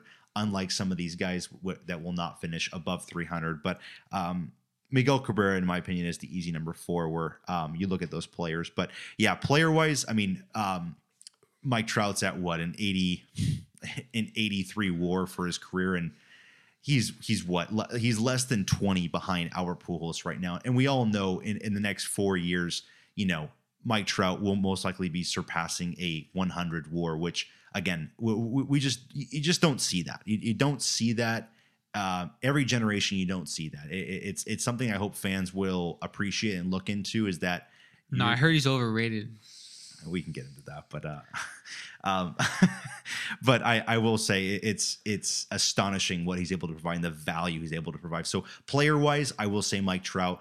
Hitter wise though i i will lean of course on the our Pujols uh train. I, I just think what Pujols brought when it comes to the uh, total slash line the batting average the on base the slugging all better marks than what trout was bringing. Also with the ops um j- just seemed to uh just be you know uh, slightly a more complete, just all around, just power hitter, and also uh, driving in runs with contact as well. So I, I lean slightly on that part with the Albert's prime batting, but in terms of all around player, I think it's an easy one. I think uh, Mike Trout's easily number one, which I, I think a lot of people, um, you know, three days ago would probably disagree with. Yeah, I, I, I- I think that you know we more or less agree on all these guys. My only thought is that um, the OPS plus stuff for Mike Trout is truly um, puts into perspective how much kind of ahead of some of his peers he is. You know, like um, there's so many great talented players in today's game, but Mike Trout had like this run in the middle of the 2010s where I think 2014 about was when there was like uh, they started juicing up the balls because it was a really low offensive environment. I think Trout like led in OPS with like a nine nine something or something like that. Yep. Um, and it just kind of goes to show like the offense was really kind of dipping league wide, but he was still an OPS plus monster because he was leading the league by so much. But um, Travis, let's move on to one more uh, exercise. Very similar concept. Rank the prime version of these four pitchers uh, same situation where we saw these guys at their best, which is um, it makes this exercise pretty fun because um, we love being historians of the game, but these are guys we got to see with our own eyes. So uh, the four names we're going to compare: Justin Verlander, Max Scherzer, Clayton Kershaw, and Jacob DeGrom. Wow. Four uh, easy Ooh. locks for the Hall of Fame, right? Um, tell me, Travis, rank these four primes. Uh, do you want me to start, or should you want to go? Yeah, I'll let you start. That that's going to be. It- It, it's- it, would take a lot of thinking, but I'll give you my my my quick my quick pick for the top four. yeah, It, it, it is it is a bit of a tricky one um it's interesting because some guys have very clear obvious primes um clayton kershaw i think if i'm not mistaken didn't he win four straight cy youngs or was it three in four years I, I think it was three and four. years. I don't think it was. Yeah, I think Jake Jake Arrieta had one in one of those years, right and, Yeah. and he was maybe second or third Yeah, Uh, i think he was yeah, second and yeah. Greinke was third but he had an MVP with the Cy Young one year, which of course does not Yes, happen but very but often. I mean, talk about an obvious prime. Like in in that little stretch of of seasons, there he is an absolute dominant force. Um, very clear starting pitcher number one in the world. Um, for a good stretch of seasons, and whereas a guy like a guy like uh, Justin Verlander, Travis, Yep. had a very good um, Cy Young MVP season with the Detroit Tigers. Then has a bit more of an up and down stretch. Ends up at Houston and has a bit of a renaissance, I'd say. Ended up with the 2019 Cy Young, which was a great season. I still feel like Gerrit Cole's a little bit Yeah. snubbed, but but but I think we all, we- we all remember how good Cole's season was. But Verlander had that no hitter that season. Astros were just a, a- an absolute uh, monster of a team anyways, he gets injured. All of a sudden, Travis last year, he bounces back, old man, off an injury. We all count him out, Cy Young again. So I don't even know when his prime actually is. So it's hard to rank his prime for me. I think Kershaw and DeGrom for me are number one, are one and two. I think uh, my opinion is that Kershaw has to be number one. I think that what he's been able to do it's almost like with the way we've praised DeGrom on this podcast, Kershaw was kind of making it look easy. Like Kershaw in his career has a better ERA than DeGrom. And DeGrom, like Kershaw, we feel like he's declining, right? But his year in, year out ERA is still so good that it's still better than DeGrom's career, which that to me is pretty crazy. I think Kershaw leads um, ERA plus all time for starting pitchers, if I'm not mistaken. I think that's correct. I could be wrong, but I think that's correct. yeah, Um, anyways, Kershaw obviously could have some decline in the future, but I think for prime, um, I think I think he's personally underrated. I think that what he's able to do, um, in a MLB season when he was at his best, really is gonna end up. It, when we look back, it'll be like a top ten pitcher of all time. That, that's my opinion. I think Degrom is pretty much um, at the same level, but shorter and less consistent with the injury. So that's the only difference maker for me. I, I'll DeGrom a tick below Kershaw. And then I'll go, I think I'll go Scherzer next. I think Scherzer, um, he's interesting because he had this great stretch with Detroit and then also was great um, with Washington. Uh, had that World Series win, which was uh, awesome. And then I'm not sure if that was his prime, but then he had a great, a great top three Cy Young finish um, with the Dodgers in that half season there. So, um, what's his prime too? It feels like it's kind of an extended prime, but um, I think in his absolute peak seasons, he was on the almost on the level of Kershaw and Degrom. I think he's going to go down as an all-time great, but I just don't think I could point to a two, three-year stretch the same as Kershaw and Degrom, where it's like this guy was the best pitcher in the world for sure, right? I think there's an argument to be made for some of those seasons, but I don't think there's like a three-year stretch where it's like, oh, this guy is the best for sure in the world. Um, and then Verlander, I think his prime is kind of hard to rank. He kind of goes up and down in my mind. He is truly one of the best ever, but um, in terms of prime, um, I think these other guys are just too special. So that's my complete breakdown, Travis. Now your turn. uh, we agree. Yeah. Okay. Cool. we agree. Um, you you spot on with with Clayton Kershaw. We, we've not seen in the 150 something years of Major League Baseball. We have not seen a pitcher much like Clayton Kershaw in terms of the prime and what he's able to provide. Um, those like 2012, 2011 to like 2017, Kershaw is just insane numbers. Um, His average ERA is like yeah, a two yeah, in like yeah. a It- seven year span or something. It, it- it's almost just like a 2.2 ERA every single year, like is the average or whatever. But um, he's easily number one. And I will say, I, I looking at Degrom, it's a shorter prime, but just looking at those years, Degrom is just one of the most dominant Mhm. pitchers we've seen in the last like 10, 15 years.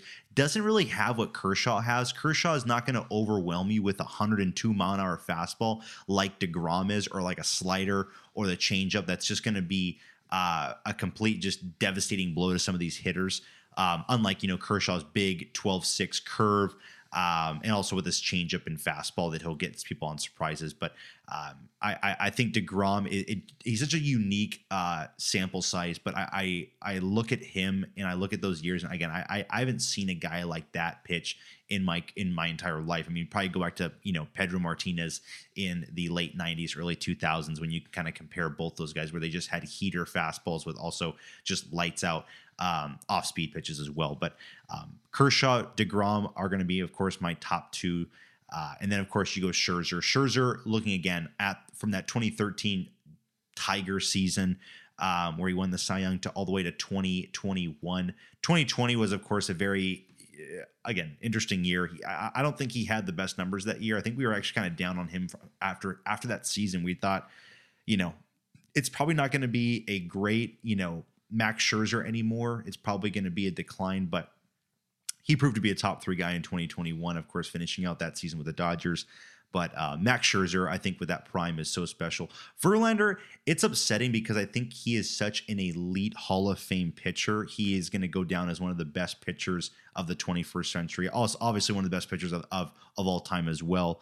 But um, I just feel like he has a very Nolan Ryan career where he, you know, he has Cy Youngs, unlike Nolan Ryan, who has zero Cy Youngs. He has three Cy Youngs, Verlander, but they're spread out throughout his career. And even looking at 2019, we both agree. I think Gerrit Cole was the better pitcher that year, but he won the Cy Young. He also got second the year prior in 2018.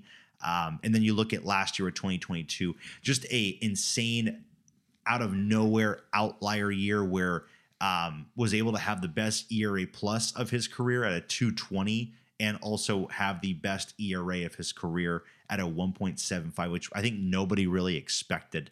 Um, but you you just look at kind of the numbers, and he, he just has these kind of peaks and valleys. Not not crazy big, you know, valleys where you're looking at like, oh my god, like where what was this guy doing for you know two or three year stretch? But um, you know, looking at 2013, he had a three four six ERA.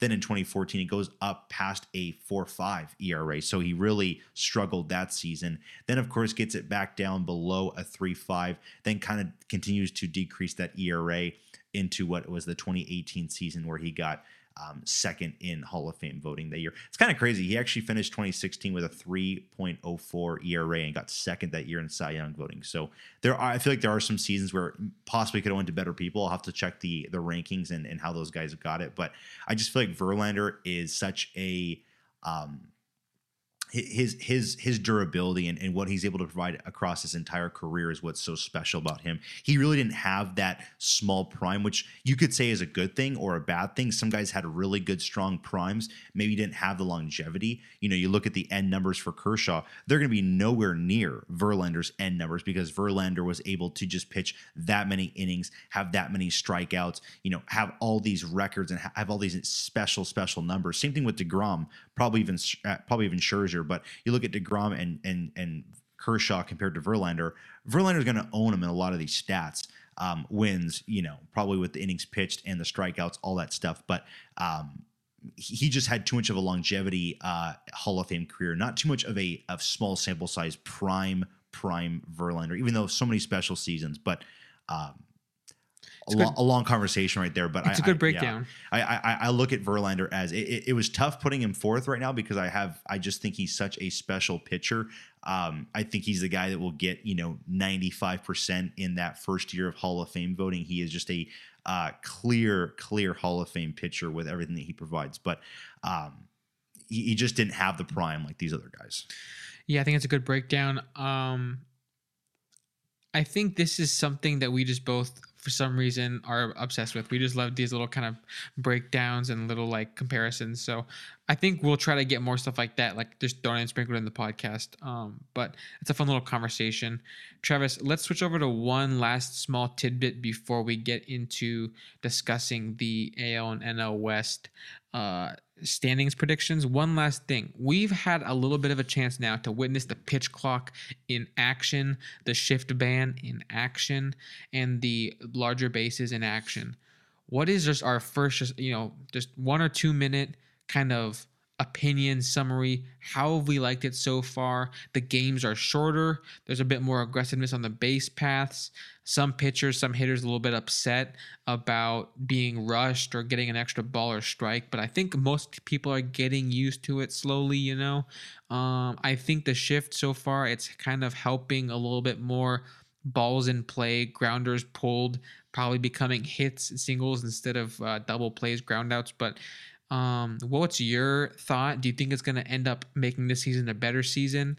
Um, and where are you at with everything? Yeah, well, I'll tell you this. After watching four and a half hour long World Baseball Classic games, I am actually now in favor of this pitch clock um, and and just the timing. I I will say the first couple weeks it was a bit of a um, it, it, it, was annoying. I will say. I, I, think watching so many of these highlights, you know, not only MLB but college, you see some of these guys getting called out, strike three, ball game's over. It just seems so unfair. It just seems so. It, it just didn't seem right, and so it, it was definitely a hard thing to look at. But I will say, when you look at some of these World Baseball Classic games, and it's the fourth inning, and it's already been two hours, and you're just like, oh my gosh, like this game is taking forever. Granted, it is probably like a five to like eight ball game. You've had a lot of offense, so therefore the innings are taking a very long time. But it is very, very um, annoying at times to watch these games go so long when you're so used to these spring training games just going, you know, bang, bang, bang, and you know, within you know some four, game 45 minutes, three innings are done. Some games were ending in two hours. Like this is like I think to the common fan, it's much better, and to the diehard fans, we'll get used to it. I yeah, think that's my yeah, kind of stance. Yeah, and, and, I'm I'm interested to see exactly how it's going to play out also in the season. I mean, I know we're looking at spring training games, and you're looking. I, I feel like a lot of the younger minor leaguers have it already dialed down because they're used to it already. For the MLBers, I think Manny Machado made history. He took the first strike ever uh, yes. by not getting in the box. Um, but it's just something where you know I think when when you take that strike or you take that ball you get out of the box for a second, swing the bat, maybe adjust something, and you get back in, and, you, and you're and you're ready to go. You know, it's just something to kind of keep that pace going. Because th- there was one clip I, I it was from like the 2016 like National League Division Series or playoffs. I think it was like Giants Cubs in like the Division Series. Was it the Pedro? Was it Pedro Baez? Pedro Baez, yes, yeah, yeah. And, and, it was like Pedro Baez and um, the manager of the Cubs. Um, I think is it David Bell? Not David Bell. Um, what year was it? Um, David Ross. Yeah, David Ross, and it basically he was in the box and Pedro Baez like picked off like four times, and it was like a two and a half three minute span. And they're like, no pitch has been thrown in this three minute span. Like, how could you watch this? And it's like, I, I get that it's playoffs, and you know, I could care less about the common fan and being like, this is so annoying. Like it's the playoffs. I, I would if I'm a fan of the Cubs or, or the or the you know the the Giants. I'm like, take as long as you want, man. Like I just want, we, we need to get out of this game and get this win. But um, I will say, watching a lot of these games now, it, it's it's nicer to see uh, the pace just going along a lot smoother, a lot quicker. Um, I will say the bigger bags. I again, I I could probably only say good things about them because you know it's it it it, should limit. Um, you know injuries now that you have a bigger base to grab onto so not really too concerned about that also with the shift um, I, I, think growing up, Alex, I, I wasn't really raised on seeing a lot of guys in like the early 2000s shift a lot. And it kind of was a thing that happened over the last 10 years when you started getting into some of these more um, advanced metrics and guys, you know, where they would hit the ball. So I, again, I, I'm, I'm not too upset about banning the shift. I, I could kind of care less, you know, for me, I, I kind of always thought about if, if you have the shift on you, a guy like Joey Gallo, um, my initial thought, my obvious thought is always, well, you know, maybe if you want to get a hit or you want to somehow get on and you can't walk or you can't hit a home run, maybe you lay down a bunt on the third base line. But you know, I know Joey Gallo's a guy that loves to just swing for the fences, and he might ground and do a you know a shift ground out. But um, I, I again, th- those two ones are the are the ones I could least really kind of care about, or are ones that are going to make the biggest impact for me. Um, the pitch clock was the one that I was very you know interested to see, or at least concerned about, but again, I think it's funny how the World Baseball Classic I think really changed a lot of people's mindset, and they're like, yeah, I think this is actually a good thing because uh, um, I think even uh, Vinny Pasquin Pasquantino uh, actually said in a uh, like an inter- Instagram you know reel that he he posted, he was like, you guys are really happy to see these you know four and a half hour games, right? You know, he he, he was actually really in favor of the of the pitch clock and getting the game kind of you know speeded up and and and having the average fan watching in two and a half hours because when games kind of speed up like that, you're kind of like, wow, this is actually going, you know, a lot more efficiently than I thought. And You can still have big innings that last, you know, 30 minutes, but you know, now you're just gonna have to get in the box a lot quicker and you can see at bats, you know, be shortened. And, and you know, that's the one thing you hate is seeing some of these at bats go, you know, six minutes and you're just like, oh my goodness, like this guy's still up and he's fouled off six pitches now. And it's just, Yeah. it's just a, and, and now, now he's calling for timeout. You know, I will say, no more Garciaparra. Uh, you were a special type of batter because that glove uh, adjusting will not be allowed anymore. right and and i do think this whole new world we live in with the timing and speeding up um, is going to make for some fun mind games from some savvy veterans or just savvy players in general i did see a clip where joey Votto he took a ball and he didn't you know travis if you're you know playing in a, in a baseball game you lay off a tough pitch you're Yeah. gonna you're gonna kind of like do the little squat maybe take a step out kind of Yeah. readjust he didn't move a muscle he literally took a pitch didn't move a muscle stayed in his stance Yep. right kept the bat up sta he stared down the pitcher the whole time didn't budge until the next pitch came and i think he either fouled it off or something but it's just funny how like some guys are gonna try to get in the pitcher's head a little bit and then i think vice versa i think um I think that Max Scherzer he was letting the pitch clock go down to like three, two, one, and then like I think the batter got like kind of psyched out, so he called. um I forget what happened. He like stepped out of the box or something. I forget, but um Scherzer like stayed on the mound in ready position. So right when the batter stepped back in, Scherzer just started his, his pitch, like pretty much at the 15 second mark of the of the pitch clock. So I think it'll just make for some fun situations like that. I can see, you know, some of the mental games. There's guys like Zack Greinke, Travis, who are kind of famous for like the mind games within the game, you know, and, and especially as a as a starting pitcher. I saw one time where Greinke didn't know what the pitch was, Travis, and like he was messing with his pitch com thing, right? And the pitch clock was running out, and he's like three seconds, two seconds. So he just lobbed a 48 mile an hour, just like he just he just lobbed the ball up there, and the batter obviously laid off, and it was a ball. But it's just funny to see these guys are gonna have some funny situations coming out that you know could be you know criticized maybe, but I think it'll just make for an overall better experience this season. I'm excited for games that might end quicker. I saw one funny problem, Travis. Some stadiums might have an issue if they stop selling alcohol at the seventh inning because that might that might be an hour fifteen, hour thirty Yeah. of, of alcohol sales, and that's uh that's not gonna fly for some of these owners. I mean, they, they're missing out on free money if you know maybe we'll start seeing ninth inning alcohol sales. We'll see. yeah. we'll see. But very true. um it's going to be a fun you know kind of thing to keep tracking as how it affects some of these teams going into the new season but travis It- I, I will say it'll say either seventh inning or um, you know, or at just a time n- n- nine p.m. or something, or, or Sure. like nine nine fifteen p.m. or something like that. yeah, Yeah, la- imagine imagine depending the on what time the game starts. imagine the peanut guy walking around he's like last call yeah, yeah. but uh travis let's wrap up this episode with a fun little game of over unders AL West, NL West. You're gonna give the betting odds. I'm gonna give the PECOTA and Fangraph projections, and we're gonna say what we where we see these teams ending up this season. So why don't you start us off? Yeah, so we will round out this last um, three part series, I would say, of uh, giving the over and the unders for these teams. And we went over the American League, National League East, the Central. We'll finish up with the West now.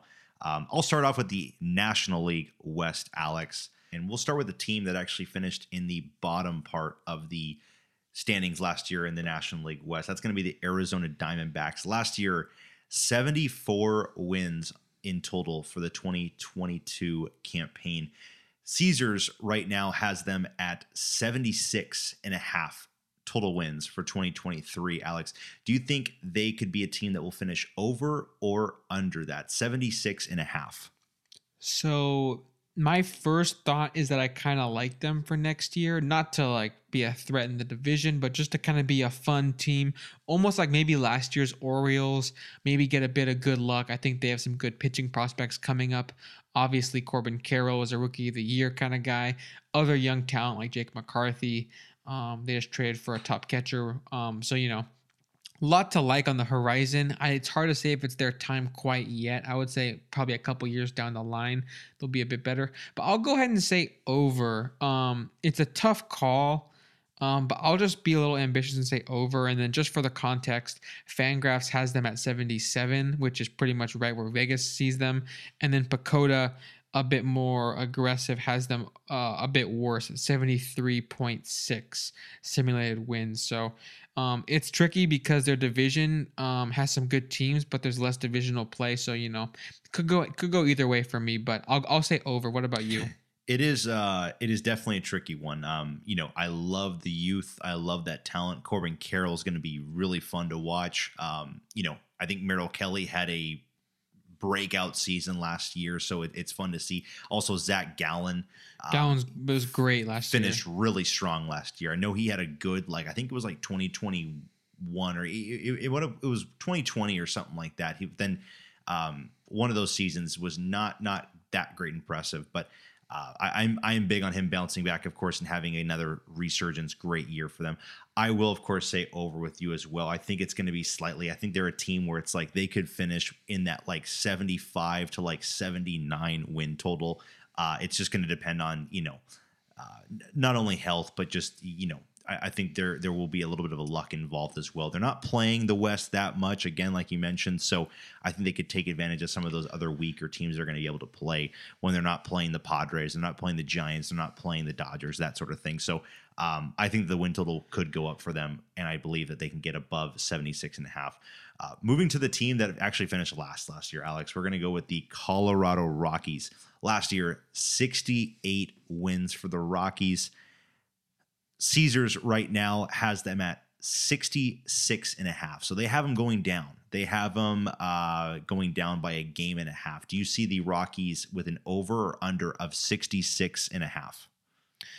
66 and a half. Okay, so PECOTA has them projected at 64.9, so even a bit below that. And I'm looking at Fangraphs, they're projected to have the worst record at 64. Oh, wow. Okay. Not very optimistic from either projection system. I'll go ahead and just say under, I guess. Some team is going to have to be just the stinker, right, of the National League. I think they're probably as good a candidate as anyone. Um, it's just difficult to have faith in a team that has, I think, so little commitment from their uh, ownership. And I think that there's just been a lot of nepotism in their front office. I think it's just a really bad, poorly run situation. I, I feel really bad for the fans.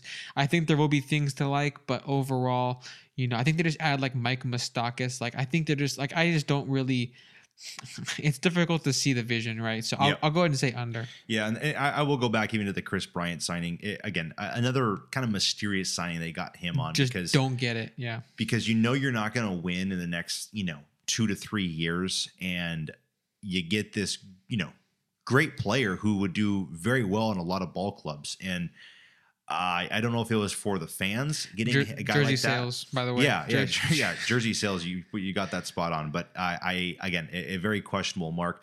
I will also say under on this as well. I think that the pod. I think that the uh, Rockies will be under the 66 and a half mark. I think that they are you know a team where I I just again I don't I don't see the vision with them right now. I mean I think their owner as well. I mean some of the biggest things that they've had that they that they did not do in the last you know three to five years is you know they traded Arenado, but they did not get that much in return. And then with Trevor Story, he was just able to walk. And I think a lot of us were looking at that as, you know, what are you doing? You could get so much value for a guy like Trevor Story at that time.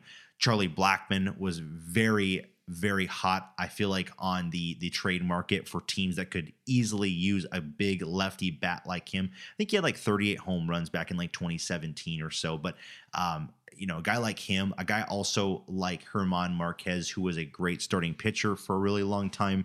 Um, you know, for a good three to four seasons for that Rockies team, but they, just they just kept on to these guys, and you, you see that those guys' primes are kind of fizzled out, and And then not not you, you don't not, know what's going to happen now. not, you know? not to mention Daniel Bard, who's like forty whatever, and like they could have flipped him at the deadline for like a nice pitching prospect or whatever, True. Yeah. and instead they just hang on to him. I think they extended him. Like it's like what yeah. it's like yeah. what I just do not I, understand. I'm I'm I'm kind of big on the yes, you kind of want to make your your your fans appealing to come to the ballpark, but at the same time, I rather go watch an atrocious team, but just know that our minor league system is growing and that we have so much youth and prospects to look forward to in the future than signing you know a guy like kris bryant who yeah right now it may be fun but he's not he's not going to single-handedly get us to be a 500 ball club. So um it- again a very confusing look for them but 66 and a half for them i think we yeah we both went with the under a, very confusing team i would say for the national league as as one whole. But uh moving on alex the san diego padres they finished of course last year 89 wins just shy of the 90 win mark. Caesars has them at 93 and a half. So they of course should go up in the win totals. Alex they, they've been the most aggressive team i think for the last two or three seasons. It, it- they, they have just been winning the offseason every single year and last year it was very very nice to see them make an aggressive and deep run into october uh you know a couple big hits a couple big pitches here and there they're probably finding themselves back in san diego playing a game six possibly even a game seven of that National League Championship Series against the Phillies. Uh, unfortunately, Bryce Harper uh, was just too big to handle. Uh, but uh, Padres, 93 and a half. Do you think that they would be a team that'd be over or under that mark? I'm gonna shade under. Okay. Um, I think they do have the talent to be over. I just sort of see them as a. I, I will say this 89 and a half, no Tatis, and only what, s- 40, 50 games of Soto. I'm switching. I'm switching. I'm going. I'm going over. Okay. I think. I think that the projections might have scared me a bit. The Fangraphs has them at 91 wins, and PECOTA has them at 92.9. But the more I think about it, um, the Dodgers definitely have kind of owned them.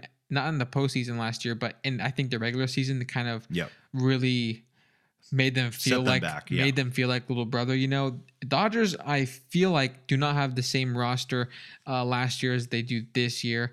Definitely lost some pieces. Definitely brought in some pieces too, but. Um, I just feel like it might not be as lopsided this year in their head-to-head matchups they're gonna have.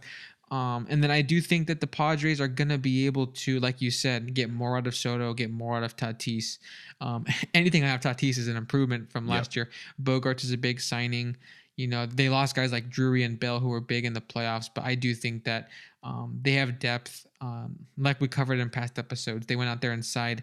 They signed two D, two DHs pretty much. They signed Nelson Cruz and they signed uh, Matt Carpenter. So Yeah. you know, I could see them. Um, the other good thing about betting on an over for a team like this is if they are in some sort of race with the Dodgers, they'll go make a trade deadline move, right? Yes. They're gonna be aggressive. So Yes. um, what we see now might even be improved on halfway through the year. So I'll go ahead and say over for that also, reason. if pitchers are hurt, you got guys like Seth Lugo, you got guys like Michael Wacha who will slide right in and could fill some of those voids. You know, I know those guys should be in the in the rotation. At least Michael Wacha should be in that rotation, but um, you just have so many backup options. I feel like with this Padres team that you could, you know, you can make make a switch here or there, and and, and things would just be just fine. So.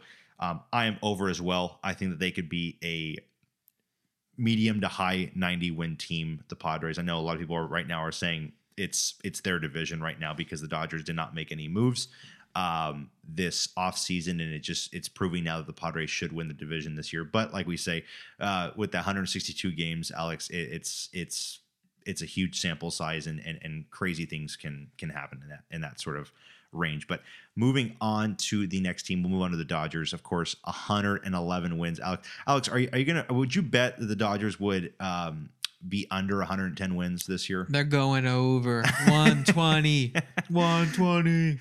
111 wins uh, for the Dodgers last year. I mean, w- w- we can say, like we mentioned with Baltimore, there was a lot of luck involved. There was a lot of luck with the Dodgers last year. I mean, 111 wins. They were a good team. They were a great team.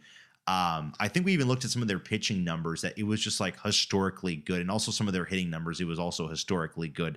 Um, I, I, I definitely feel that they had a lot of uh, a lot of luck involved in that in that season, which I think 111 wins you, you kind of got to. That's exactly the, the correct the correct point in my mind is you have to have luck to get that many wins. They completely earned um, their seed in the playoffs. They completely earned. I mean, their their process has been so good. They develop pitchers so well. They tweak hitters to be better when they come to the Dodgers so well that they completely earn that kind of legendary status sort of in the National League at the moment. But I do agree 111 wins does not just happen um, when a good team has a good year. It definitely takes, you know, I mean they had they had injury issues. They had a bad Bellinger year. It didn't matter. Everything kept bouncing Yep. kind of their way.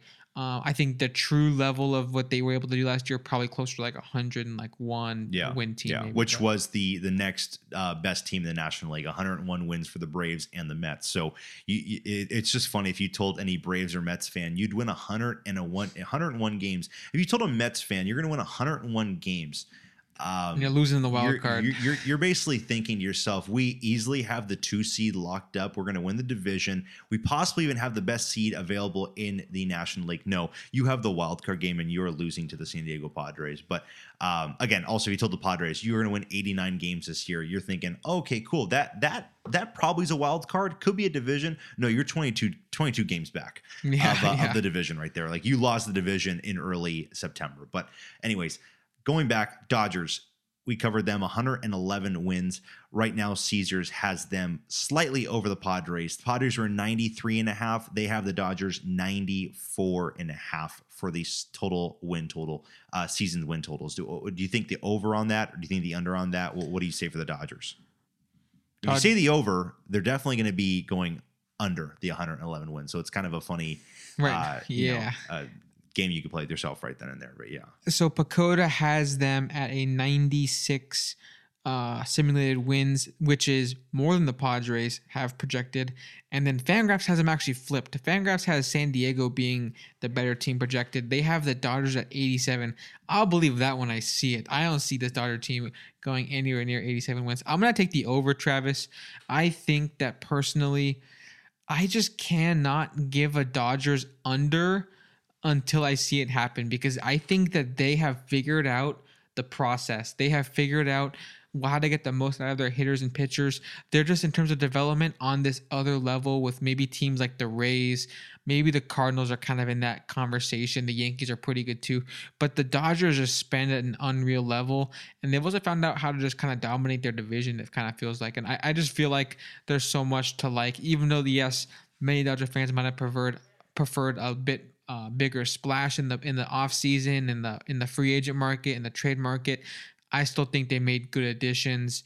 Um, I just feel like they're gonna get Noah Syndergaard back. They're throwing 99 miles an hour. Yep. JD Martinez probably gonna bat 310 this year. So you know we'll see. I just feel like they just know exactly what they're doing at all times. So I'm gonna give them the over benefit of the doubt. I I'm actually going to go slightly under, um, and that's I think a huge part is them playing every single team this year. I, I know that they they have struggled in the past against like American League teams. It's kind of funny. I think I looked at their record. I mean, I looked at the record against some of their other American League West teams. Um, it's it's around I think like 500. I think they definitely still have a winning record, but it's it, it- it's still nothing like them. You know, having the Padres number.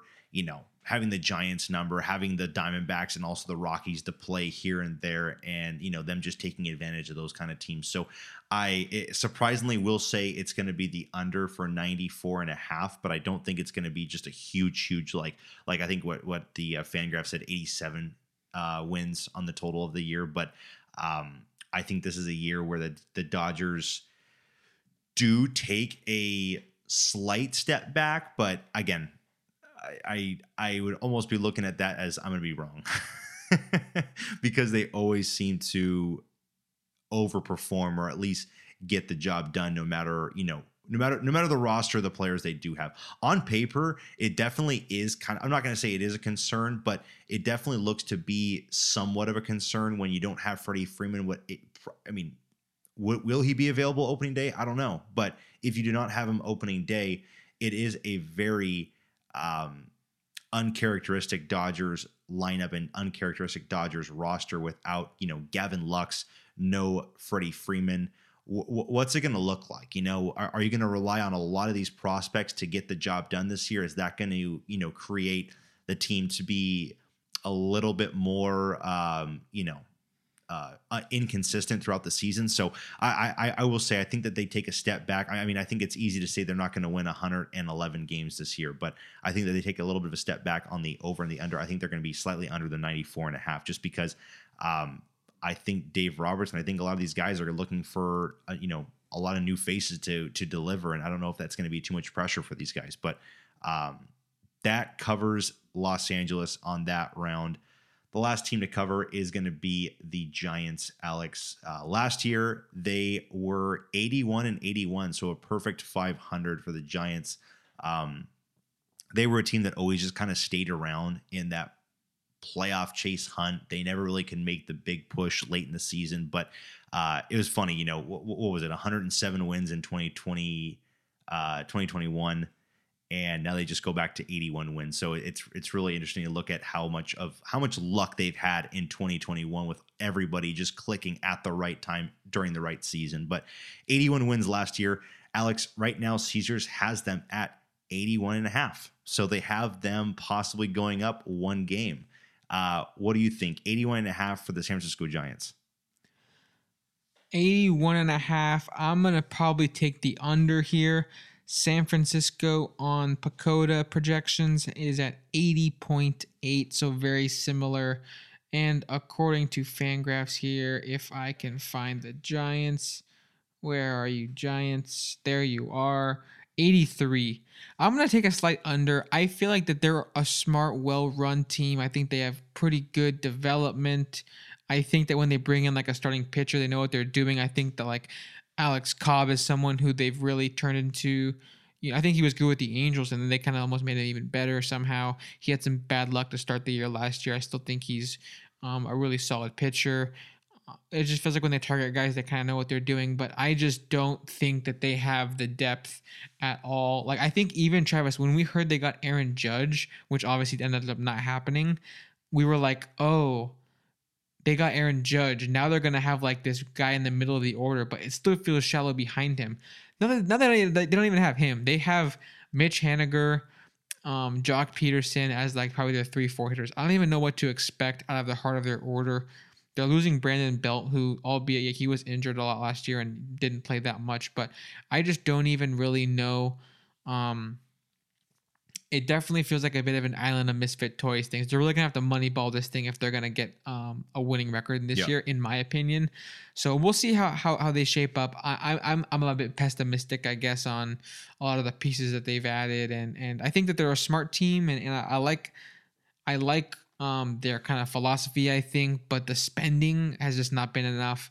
Um, and of course, they missed out on Correa and Judge, which is just brutal. But I'll, I'll take the under. Yeah, I'm, I'm going to go under as well. I, I think that it's it, just a lot of things have to go right for them to be back at that 500 mark. Um, and I, again, I, I, I do like the Haniger signing. I, I do. I think he also got Conforto, um, who could be a nice experiment. But again, I, I just I'm, I'm a little bit leaning on the uh, shallower side of under 500. I think they could be like that 78, 79 win team um, for this season. So that's where I'm going to lean on the Giants. Uh, I, I, think it's it's it's clear that the National League West will be between the Dodgers and the Padres uh, um, for the division at least. So uh, I think that's that's one thing that you know most people can at least agree on. But moving to the American League West, Alex, we will start off with the exciting Oakland A's. Last year, Alex, they had 60 wins in total on the year. Bad news, Caesars has them at 59 and a half. Jeez. so they will go under the 60. Um, 60 win mark according to Caesars at 59 and a half. What do you say? Over or under that? Are they going to be a 60 win team? Are they going to be worse? Are they going to be in the 50s? What, what, do you think about this? I I will say it it is a it is it is a dreadful roster. I'll say this. I'm taking over 59 and a half. Okay. It seems too low um, to project anyone to be that bad, in my opinion. I think most teams are going to win 60 games by default. Of course, that doesn't always happen that way. Some teams will have some bad luck and lose even more. I'm going to go out and say they're going to benefit from playing other divisions a bit. I think more games against the Central will help them. Um, I think the West has been pretty solid the last couple seasons, and I think that it was probably pretty brutal for them to face the Mariners Angels and Astros so many times, uh, Texas on the come up as well. So I think it's better for them to not have a schedule as focused on the AL West. I also think that even though, yes, serious concerns about their roster, they're obviously trying to bottom out and tank a bunch, which, you know, sorry for you A's fans out there. That's definitely brutal. Um, but I will say that I just have a feeling that they, um, are not going to surprise or sneak and be kind of scary. I just think that 50, 50, 59 and a half is too dis- disrespectful of a mark. Um, has them at 64.5, and then Fangraphs has them at 70, which I think 70 is obviously too high. Wow. But I, 70 wins. I think it's just because they're really conservative, because that's still the, the fourth worst of any team in MLB for Fangraphs um, projections. But um, 70 wins, really? Uh, yeah. So wow. It, uh, yeah, seventy. Because like the bottom four teams for them are Athletics at seventy. Could that be a a, a Caesars, you know, like bet you, right there? Do you want to bet on that under? Oh, I, I I think I might put my bank account on on that under. the, the, the, Moneyball, part three, taking Travis's money. Billy Beane profits on Travis's misery. But um, the, the bottom four on Fangraphs are Athletics at 70 wins, the Reds at 68, the Nationals at 65, and the Rockies at 64. So like they don't really go down to like the yeah. 60 mark. So, yeah. Uh, but yeah, Athletics. Um, I will take the over just because 59 and a half feels a little too low, maybe disrespectful a little bit. I mean, I do. I mean, I'll be honest, Travis. The Murphy trade, the oh. chat, the Chapman trade, all these trades, we are not ha- we're not happy with the return, right? We do yep. not think that they are really getting that much bang for some of these trades. At the same time, they're a really competent organization. I think that they are going to be able to. Um, oh, they also just got JJ Bleday for AJ Puk from uh, from uh, the Miami Marlins. But That's just, right. Um, you know, I think that they are just out there being one of the smarter teams, even though they're spending absolutely no money and trading away all their fan favorites. I still think that they're um, a little too competent to be below 60. That's mm-hmm. my take. Okay. Okay. I'm, I'm going to go under. Madman. I, I, I mean, I, I know on paper, I'm, I'm probably, most people would agree with me. I, I just, again, this, I think this roster is just, I mean, I think it's atrocious. I, I think when you have like Tony Kemp batting in like you're just your top three with he's probably, cleanup uh, with with Seth Brown, you know, probably Shea Langeliers. Uh, you know, it, it's it's going to be a very concerning lineup. I think like what Nick Allen playing short. At least he was playing short last year to to round off the year. Um, Stephen Vogt won't be around. Um, yeah, I, I, I, I just, I'm, I don't. I mean, again, you, you, you definitely could be right. They could be like a 61 win team, and you're just like, all right, yeah, I got, I, I won that bet. But it, it's, they're, they're. I, I, mean, that's why I'm surprised on 70. I, I think 70 is just insane. What if I told um, you they got Jesus Aguilar? What if I told you they got guy for the AAA Aviators? Yeah. What if I told you they got Aledmys Diaz? Again, would, would yeah. these names interest you at yeah, all? It would interest me to get point four of a war Wait, win. They got Tyler Wade. I didn't even know that. If that's oh. true, I didn't even know that. Oh, that's a big win. It, that I feel like that's wrong. I don't um, know. I don't know what's going I on. I know last year they had you know a decent Frankie Montas. He was a he had a three point one eight ERA with them through 19 starts. Of course, they will not have him at all this season. Yeah. Um, I think they still. I mean, I know. I think Paul Blackburn was a All Star last year and then the Cole Irvin had a had a decent season, a ERA under four, but um, a lot of guys that I just again, you're not, I'm not the you know Cole Irvin will probably be the opening day starter, or Paul Blackburn will be the opening day starter. Yeah, it's it- it, it's not it's not very if if you're if you're a Mets fan, you're just hoping they did sign uh Shintaro Fujinami uh, from Oh, the that's right, Japanese league. right. So you're just hoping he is kind of fun and interesting. You're hoping that someone steps up in the bullpen, and you're hoping that maybe you just cross your fingers that either JJ Bleday, Cristian Pache, one of these guys breaks out a little bit, so you can have something fun to watch. But I, I agree with what you're saying. There's just not much to be excited about. It's Ramon Laureano and a bunch of guys who you probably have never Yep, heard of, yep. unfortunately. So. Moving on, we will go to the team that actually had, I think, a really exciting um, offseason. They they they grabbed a lot of big names, but that's going to be the Texas Rangers. Last year, the Texas Rangers had 68 total wins. This year, Caesars has them at 81 and a half. They have them technically above 500, Alex. Uh, 81 and a half. We went, we went over this about one and a half or two months ago. We talked about the ceiling with some of these teams. They the Rangers have a very nice ceiling. The floor though is also very low as well. If some of these players are unhealthy or just don't pan out to be what they were in 2022. But 81 and a half Texas Rangers. What, what do you think? Over under? So I'm looking at Fangraphs here, Travis. 83 they have them at, so that would be an over. But PECOTA has the under. PECOTA has them at 78.2. I'm gonna take the under. I think that there is um a lot of talent, a lot of talent in the division.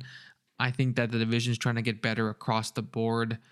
I uh, outside of the Oakland A's, of course, um, and I think that overall, while the Degrom signing is something you would take every day of the week, like we've said, I think he's the ideal piece for like if the Dodgers had got him. It's like, oh, we have this Yeah. ace. We can kind of we can almost just pitch him on like every sixth game and like try or maybe every seventh game and just try to make sure he's healthy for October. He's more of a ceiling raiser, but in terms of like, you know, can he get you 180 innings this year?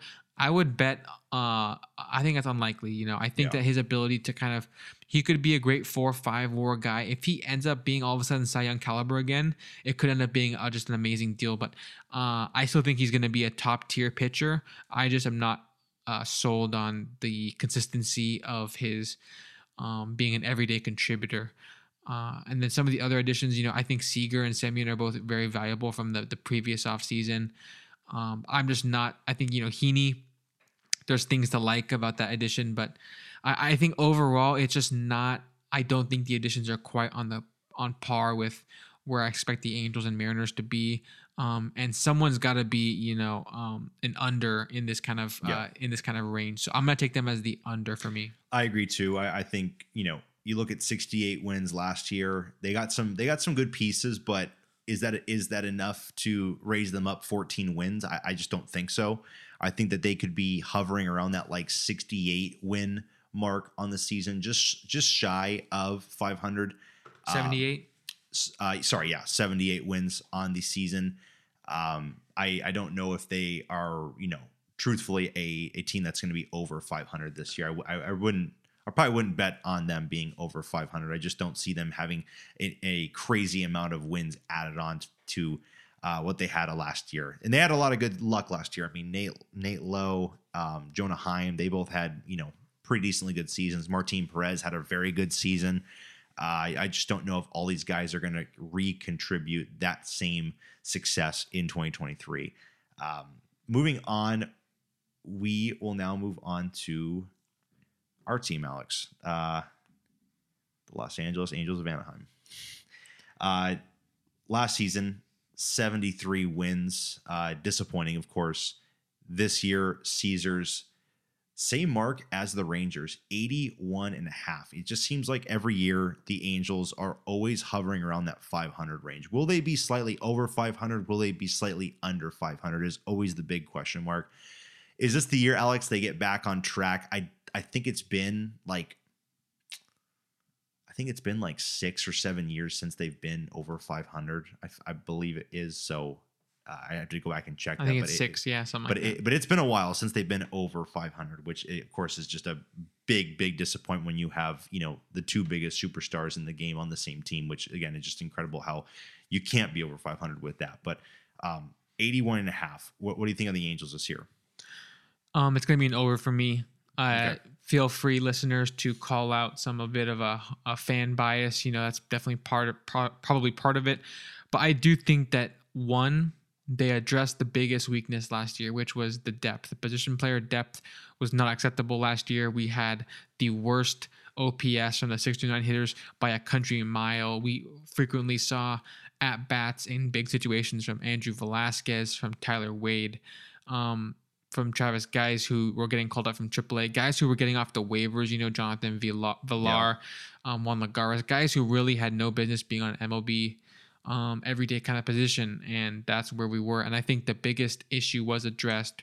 We brought in a lot more depth, um, made some trades and signings to kind of raise the floor of the team. I think that's the biggest issue. I know we have the ceiling, right? I think everyone knows when you have Ohtani and Trout, if things go right, they can carry you pretty dang far. But um, in case there are injuries, like of course there always are, um, I think the Angels now have uh, the good backups to um, keep the team afloat throughout that kind of stretch. But yeah, yeah. Um, the Angels were looking pretty solid last year until a catastrophic losing streak, and I think um, even after the losing streak, like I think if you look at like mid June onwards, they had like a 500 record. So it's like yeah. it really just comes down, and, and, a lot of that's without Trout is, is, is, part of my point. But I do think that um, it comes down to keeping you know the squad healthy, and I think that there's also this sense of urgency with.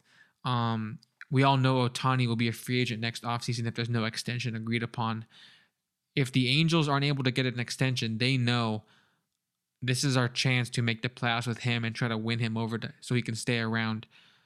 If the if the Angels are a winning team at the trade deadline, I can almost guarantee you they will make some sort of splash. They will try whatever they can to make some sort of splash because I know that they are looking to um, they want to have it be their year. Like last year, I feel like the Phillies, it just kind of sparked for them, right? They want that to be them. They want to be the team that kind of comes out of nowhere, gets hot, makes a smart addition, and just uh, goes all the way. So they want to be that frisky team. So I know they'll be aggressive at a deadline if they're in that situation. So that makes me even more confident about an over.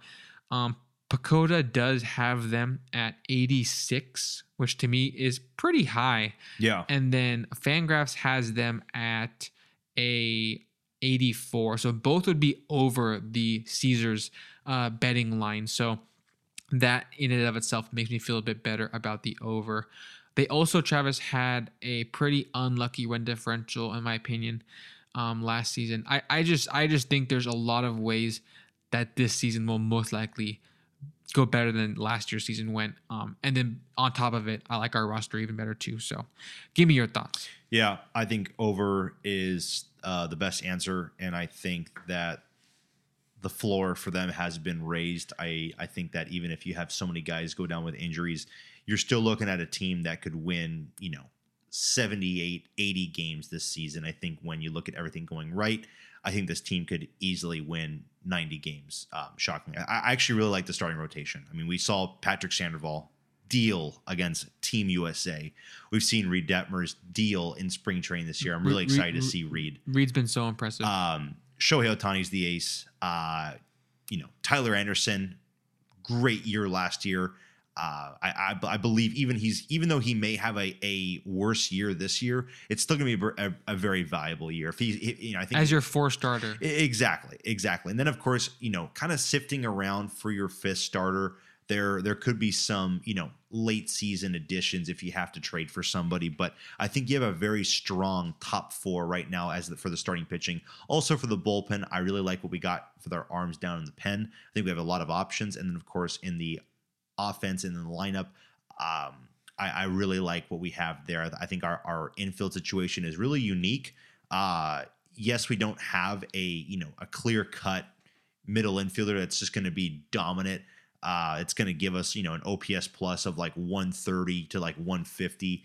Um, you know, like some of these other teams have, but I think that you may be able to switch guys around Drury, Fletcher, Urshela, uh, Rengifo, depending on if it's a righty or a lefty pitching. I really like that kind of that kind of aspect of it. We saw the Rays have so much success with guys being shifted around uh, for the matchup between the hitter and the pitcher. But uh, I, I, think that 81 and a half is a, you know, it's a fair mark. And I think that over will be uh, th- this season for the Angels. Again, I I, I want to say health is going to be a, such a huge factor, but I even think with some of the health, um, even if we have the same you know unfortunate luck with seasons past, I think we're still going to be better off in, in, in the long run when it comes down to all of it. I think a lot of these guys are major league players. Drury's a major league infielder you know, Urshela is a major league infielder. We're not giving reps to Tyler Wade or, or, Andrew Velazquez for 80 to 120 games where, you know, guys should be getting more reps. So I like that they can be over this 81 and a half, Alex. So I'm uh, agreeing with you. Uh, I think that they'll be somewhere in that mid 80 to possibly higher 80 range for them. But moving on, we'll go to the Seattle Mariners. Alex, last year, the Seattle Mariners, 90 wins. Um, you know, shocking the world. They made the playoffs for the first time since 2001 to end that drought. Right now, Caesars has them at 88 and a half. So they have them going down slightly, possibly some luck involved with that 90 wins last year, but 88 and a half for the Seattle Mariners. Alex, what, what do you think on that one over under? I thought this one might be a bit hard. I don't think it's that hard. For me, it's an easy under. I under. think that I think that's too high. Um, yeah. I think if they were at like an 86, 85, I'd be like, hmm, that's that's pretty tricky. That's right where I have them. But I think mid 80s is more realistic for them. Um, and PECOTA does agree. PECOTA has them at 81.8, so wow. barely a winning team. Fangraphs has them at 85, which is probably I think a pretty good sweet spot to kind of anticipate where they could end up. I think that they have a really high ceiling in many ways. If Julio Julio could be the best player in baseball in two three years, you know it, it, that that's kind of possible in my opinion. I think that he's is a really special player. Um, I like what they've done with their rotation. I like that they were aggressive and went and got Luis Castillo and then extended him. You know, and even though I think it's bad for the World Baseball Classic, um, they know he's going to be healthy going into the season because they kept them from competing. Robbie Ray, um, is you know gonna be probably pretty consistent and solid. You'd expect. I think he had a better second half last year than first half. I think he made some adjustments that might work for him. Um, young pitchers coming up. Uh, you know, guys like uh, Kirby had a really good year. Uh, great control pitcher. I think the offense is where I have the question marks. I think there's a lot of lack of depth. I think Ty France didn't quite develop into a masher first baseman like I was kind of hoping. He's got a pretty good eye and a decent hit tool, but I don't think he um, developed much pop. I think across the diamond, Travis, I'm not seeing you know that many guys besides Julio Rodriguez where I'm like, wow, this guy is going to be the thumper, right? This guy's going to be driving all the runs. Um, if they don't get a leap from Kelenic, um, or if they don't get an All Star year from Teoscar, I just feel like that there is a lot of shallowness in the middle and the bottom of the batting order. I think that um, I'm not gonna say last year was a fluke or that they were lucky, but I just could see them regressing regressing by a couple wins. Um, and then on top of that, you know, I think that um, other teams might have had more injury bad luck last year than them, and, and I guess I'll, uh, we'll just kind of see what happens. But um, they're kind of a rivals, Travis. So I'm trying to be as neutral and unbiased as possible. Yep. Um, but I truly think that you know they're going to be a fixture of the wild card race, but they're not going to be this commanding team, in my opinion. I think that you know we'll get to Houston in a second, but I think Houston and then a gap, and then there's then there's these other teams. Yeah, I agree. I think uh, 88 and a half is um, is slightly on the higher side. I, I would be following them more into the uh, mid 80 category. So I, I think that they're going to be above 500. I think that, that that's something that I'm very clear on, but I don't know if they're going to be towards that 90 win total again. I think they're a good team, but I think that I just there are some question marks. I will say. I think that um, we got seasons from guys that you know were a little bit of on the luck side. I mean, I don't think uh, Eugenio Suarez is going to have um, the that big of a season as he did last year. So I, I am I'm, I'm going to lean more on the under for the 88 and a half. But uh, rounding it out, Houston Astros World Series champs, 106 wins last year. Alex, I think that almost every single year they're they're consistently in that triple digit win total. Um, they always just feast on any team that they play. 106 wins last year. Of course, Caesars being conservative and and you know going with the, with the number they feel that they can be best suited for. But 96 and a half for Houston, Alex. Do you think over or under 96 and a half? I thought this was going to be an easy under. I thought you were going to tell me some high 90s number. Yeah. That's actually very tough. Um, I'll start with this. Fangraphs has them projected at 91, which I think that is quite Wow. low, Yeah. but um, they're just conservative on both ends. Um, they keep the win totals close to even. So so so 91 for Astros and 70 for the A's. You're telling me that's a 20 about a 20 game gap. yes, sir. Better believe it. Interesting. All right. And then uh, for Houston, for PECOTA, they have 95.3. And you said 96 and a half, right? 96 and a half. That is tough. I do think I, I I'm leaning under. Let me give me a second to think about it. Okay. I think Verlander leaving is definitely something that might be a bit of an issue. McCullers, he didn't contribute much last year because of injuries, but I think I heard that he already has like a nagging thing or it's like I just feel so bad for the guy. Yep. Yep. But um, if he was healthy and like prime, like I think that he is, is a top contributor. So I think there could be a bit of shallowness in the starting rotation. Um, the lineup's gonna thump. We all know. Tucker Yordan will continue to develop. Um, I'm I'm big on Bregman too. I think Pena might regress a bit. It- it's really tough. It's really tough. I'm I'm just gonna take the under. Okay. Um, that th- this is a really hard one. I'm gonna take the slight under. I think they win the division. I think they win it kind of comfortably.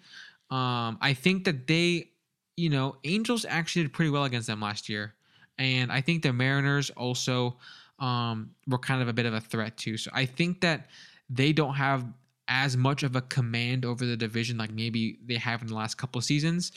And then I think playing, you know, more games. Um, I mean, I mean, I think the AL Central is like might be a bit of a punching bag, but I think that if you look over to the East, more games against them to, um, you know, it could be it could be a bit more of a challenge on Mhm. some of those teams. So I don't know. This is probably the hardest one for me of the day, honestly. But I'll, I'll lean slight under, even though I have so much faith in what they're doing over there. Um, maybe a bit step back from last year. I um I'm gonna go over. I think that they will be close to that hundred win range again. I think that you know every year you have you know one or two teams that are just at that hundred wins or a little bit higher. Um, I think Houston will be that team again. I think that they're going to win the division again. So I I will lean over just because I think the offense is still really really good. And I think that.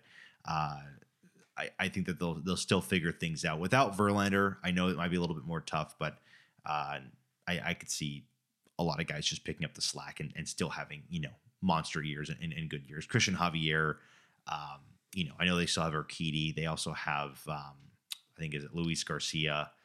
Uh, Right. I he he. fun- young guys. Yeah, Funny note on Luis Garcia.